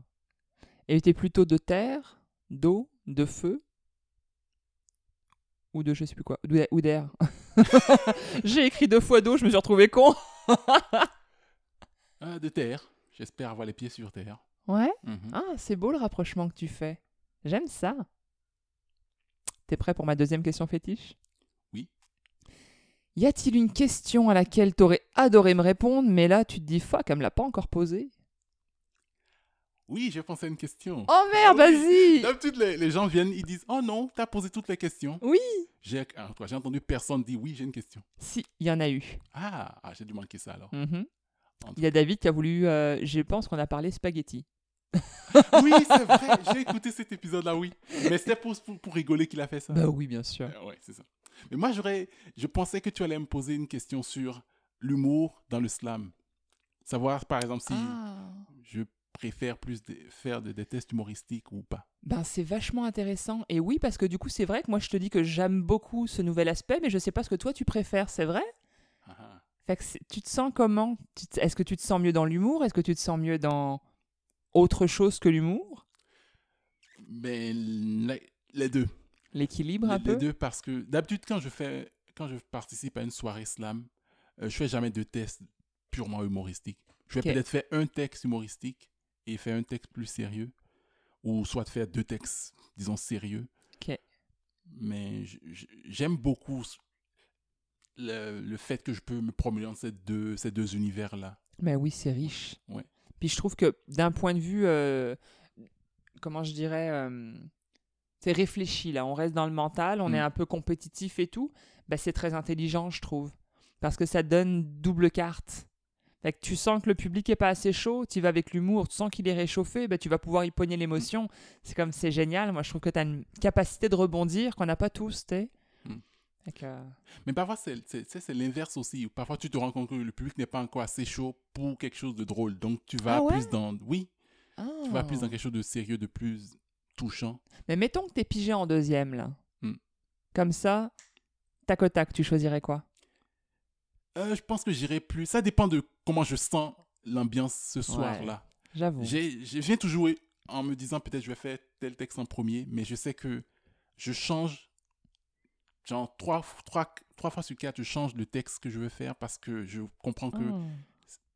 selon moi, c'est pas ce que le public veut entendre à ce moment-là. Alors, tu sais quoi? Je trouve ça super intéressant. Je faisais pareil. Et puis, Québec-France virtuel est arrivé novembre. Et je sais plus avec qui j'ai parlé de ça. Oh mon dieu, à chaque fois je dis ça, je pense qu'à tous les épisodes, je finis par dire ça. J'ai une discussion avec qui je sais plus. Mhm, tu reçois tellement horrible. de monde ici. Mais euh, non, mais je sais plus avec qui j'en ai jasé. Et la personne m'avait dit Moi, je choisis mes textes d'avance et je ne déroge plus. C'est super important parce que ça évite de stresser aux paroles et tout. Puis tu sais ce que tu as préparé, tu restes là-dessus. Et du coup, j'ai fait ça en septembre pour ma demi et ma finale. Puis comme ça s'est full bien passé, j'ai décidé de faire pareil à Québec-France. Et je suis restée sur ma position. J'avais décidé de l'ordre et tout, puis j'en démordais pas. Je te dis pas que j'ai pas douté pendant l'événement, mais je n'ai pas démordu de la décision. Parce que je me suis dit, c'est con. T'es à l'aise, même si tu les connais pas par cœur. Va avec du par cœur que t'as pas travaillé, tu vas te fourrer. Donc j'y suis allée et ça a fonctionné. Est-ce que c'est la... Est-ce que c'est magique? Est-ce que c'est, je veux dire, en, en nous, parce que c'est sûr, on gagne pas parce qu'on s'est préparé, euh, à- qu'on a tenu mordicus à faire nos trois textes. Non, mais par contre, est-ce que intérieurement, nous, est-ce qu'on diffuse mieux? Est-ce qu'on est plus à l'aise? Est-ce qu'on est plus, euh, est-ce que les... Est-ce que les gens sont plus réceptifs parce que nous, on arrive plus à envoyer quelque chose parce qu'on est convaincu Parce que depuis le début, on sait que c'est ça qu'on va faire. Hmm. Je me pose la question. Fait que ce serait comme à réessayer quand les scènes vont rouvrir, de bifurquer une fois, puis l'autre fois d'essayer de rester mordicus, puis de revoir est-ce que ça fonctionne ou pas. Ouais. Moi, je vais faire des tests maintenant. Je vais plus aller pour gagner ou pas. je sais de quoi je suis capable. Je vais faire des tests. Et des tests relous, là. Mhm. Mais c'est c'est une très, très intéressante question que tu poses là. Parce que je me suis posé aussi cette question. Ça m'est arrivé aussi de dire, OK, je ne changerai pas de, de, de texte, d'ordre de texte, peu importe ce qui arrive, même si je sens que c'est pas le texte qu'il faut à ce moment-là. Ouais. Et ça m'est arrivé de- ça m'a joué des tours aussi, de changer de texte à la dernière seconde. Et puis, c'est genre, quand on t'appelle ton nom et puis tu montes, ça m'est arrivé de changer de texte à ce moment-là, ce qui est très, très dangereux. Ça déstabilise beaucoup. Ça déstabilise, ça m'a joué des tours, j'ai bafouillé à cause de ça, alors que c'est des Mhm. textes que je connais très bien par cœur. Après, je suis quand même, je suis quand même têtu. Je retombe toujours dans, dans ça et puis je, je recommence. Je me dis, je ne changerai pas de texte, mais il y a une voix en moi qui me dit, ouais, mais ce texte-là ne marchera pas maintenant. Fais Ouais. un autre. Bah, des fois, t'es mieux de travailler cinq textes pour être sûr de donner les deux bons. Mm. c'est plus de job, mais comme ça, au moins, si tu changes d'avis, t'as quand même préparé. Il y a comme un espèce de stress en moins des fois que tu génères avec toi. exact, ouais. Mhm. hey, c'était un bon retour de questions fétiche, par exemple, ça? Alors, voici venu le temps pour nous de dévoiler à nos auditeurs c'est où qu'on te trouve. Oui. Alors, c'est sûr que ça va être virtuel pour l'instant, à moins que tu veuilles dévoiler ton adresse. non, j'ai pas cette intention-là. Fait que sur Facebook, on te retrouve sous le nom de Acide ludique. Acide Ludique. Instagram, Acide ludique. Instagram, c'est Acide Ludique en un mot avec le at avant. Et sur Facebook, c'est Acide Ludique en deux mots. Euh, c'est un compte et non pas une page artiste. T'as une page artiste? Je suis en train de travailler là-dessus. La page est en train d'être montée, mais elle n'est pas encore publique. Est-ce que tu vas la garder privée comme sur Instagram ou est-ce que tu vas... Non, la page sur Facebook sera publique, Ben évidemment. oui, je te taquine. Ouais, non, mais sur Instagram, le truc, c'est que j'accepte euh, des gens que je connais. Ouais. Sur Facebook, je suis beaucoup plus ouvert parce que même ma page qui est supposée être privée, c'est une- en fait une page publique parce que je poste des choses qui ont rapport avec Acide Ludique, Oui, c'est ça. Slammer. Mais sur Instagram, c'est différent. Ah, tu seras peut-être bien d'ouvrir un Insta professionnel quand tu auras ton Facebook. Parce qu'en fait, ce qui est génial, je dis ça parce qu'ils sont liés les deux Mm. euh, depuis qu'ils ont été rachetés là. Alors, ce qui est génial, c'est que quand tu publies à l'un, ça peut publier automatiquement dans l'autre. Ouais. Et moi, ce que j'aime faire, je, je fais jamais la double publication parce que je mets des hashtags dans l'un et pas dans l'autre. Mais les, les stories, c'est super classe pour ça parce que quand tu l'as fait sur Insta, tu as beaucoup plus d'options visuelles, beaucoup plus sympa que sur Facebook. Mais il la publie aussi sur Facebook sur la page artiste. Et ça, c'est génial parce que moi, à chaque fois que j'ai une story, elle est systématiquement dans les deux. C'est pour ça que mon compte perso a pas toujours des stories, mais que mon compte en a tous les jours. Parce que je suis que sur Insta pour les stories, puis que ça les met sur Facebook automatiquement. Fait que c'est un seul travail, puis c'est doublé. Ah, d'une pierre deux coups. Je lance ça de Ah, même. bon. C'est pour ça que je te disais, il faudrait que tu aies un Instagram public. Je, je vais y réfléchir. En tout cas, moi, je lance ça de même. là, c'est comme tu choisis. Est-ce que tu as d'autres plateformes virtuelles sur lesquelles on peut t'entendre, te découvrir? Euh, je suis en train de monter aussi un SoundCloud. C'est comme je suis en- Oui. En fait, oui, je l'ai déjà mon SoundCloud, mais les chansons ne sont pas... Les chansons, les slams ne sont pas encore disponibles. Ok. Ça fait partie de, du projet dont je parlais tantôt, où je voulais enregistrer un album de slam. Oui. Donc, il y a certaines chansons de slam qui sont déjà mises sur Le SoundCloud, SoundCloud. mais qui ne sont pas encore disponibles. Fait qu'il Oh faudra yeah. patienter un peu. Ça marche. Tu as une, à peu près une idée dans l'espace de temps ou? Non, j'évite de donner des dates pour ne pas, pas pour ne pas ça, me mettre plus de pression qu'il n'en faut. Ça marche. Tu fonctionnes pas avec des deadlines alors? Si, ben oui, dans, dans plusieurs domaines, mais pour ce projet-là, je ne me donne pas de deadline. D'accord. J'avais prévu le. En fait, pour la petite histoire, j'avais prévu le terminer déjà en début 2020. Et Hmm. puis, il y a eu quelque chose qu'on appelle la pandémie. Je sais pas si tu as entendu ah parler ouais, de ça. c'est ça. Ça a, Elle a comme, fait parler d'elle. hein. ça a comme changé un peu mes plans. Mais en même temps, ça m'a permis de prendre plus mon temps pour, pour, pour travailler sur ça. Bah exact. Puis ça te permet de travailler le branding et tout pendant ce temps-là. Puis la création, après, tu la repars. euh. Exact. Ah, c'est cool. Yeah. Fait que le temps est venu pour moi de dévoiler c'est quoi qui se passe en mars. Alors, euh, ben on reste en virtuel, hein, chers auditeurs, euh, ça ne change pas. Sauf que j'ai un événement pour vous le 17 mars. L'Association des étudiants diplômés de l'Université d'Ottawa euh, nous invite à son événement Slam Poésie, mois de la francophonie à 19h, heure de Montréal. Bon, d'accord, pour la France, 19h, ça fait 1h du mat. L'événement est accessible sur Facebook et sera diffusé en direct sur la même page. Je vous laisse vous y référer et apprécier la poésie multiculturelle. Toutes les deux semaines, Sarah Kilagi, qui sera aussi l'animatrice de l'événement dont je viens de vous parler, anime euh, des mots dans le salon, pardon, j'ai bugué, je ne sais pas pourquoi, anime des mots dans le salon à 19h30 toutes les deux semaines. Et en mars, ça tombe donc le 10 et le 24 mars. Tous les lundis également à 14h au Québec et à 20h en France, le slam aérien comme au Babel est de retour. C'est un micro ouvert français parisien qui normalement se situe au Babel Café sur la rue Ménilmontant. Et je fais la pub parce que j'y suis allée, que c'est magnifique. J'aime beaucoup. Alors il faut y aller, puis l'ambiance est fantastique. Euh, tu veux t'inscrire au micro ouvert, ben, il faut y aller sur place, il faut se connecter à 14h ou à 20h selon dans quel pays tu te trouves. Et puis l'événement se, se retrouve sur Facebook sous le nom de Slam aérien comme au Babel. Kat est une slameuse française et elle vous ouvre les ports de son événement qui normalement est un petit peu plus privé. Euh, en France, ça s'appelle le Petit Ney.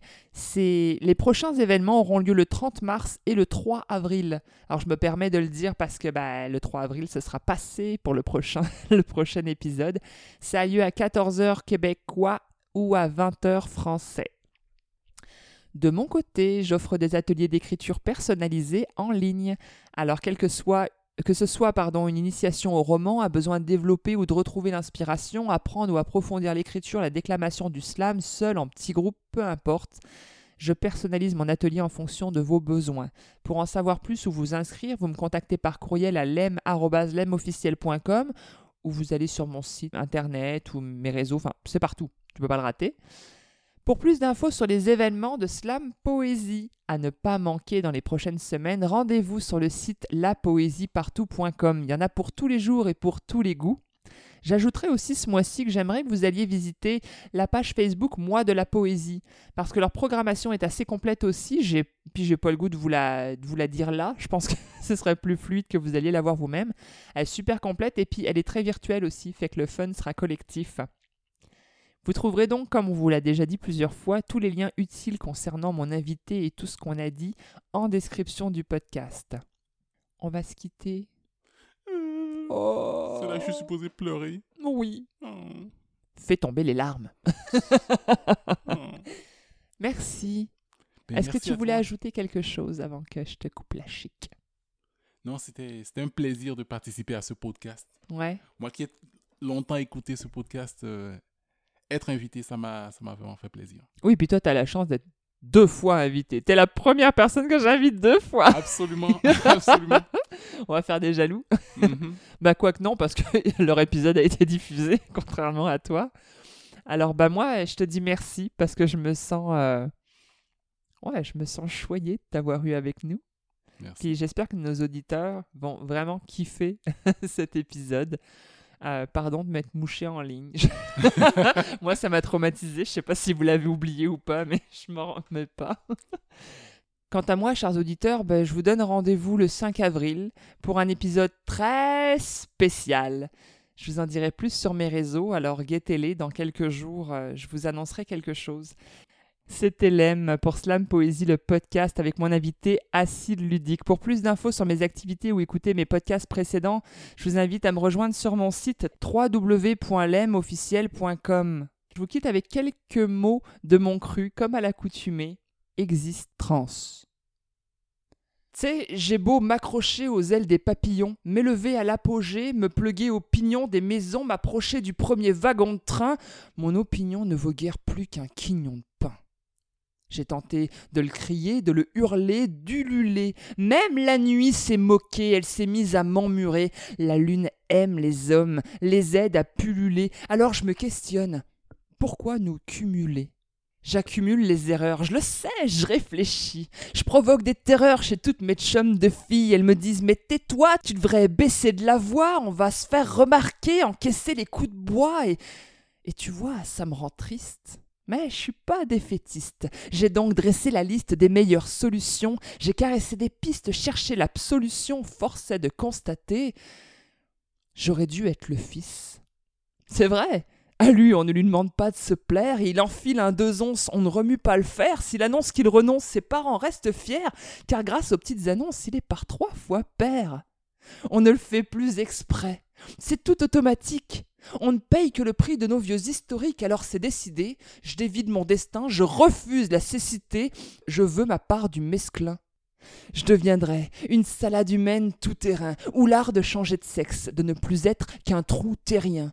Pour ne plus être belle et devoir m'en cacher, pour ne plus être celle qu'on devrait attacher, pour une réplique de trop, pour un sourire pas de peau.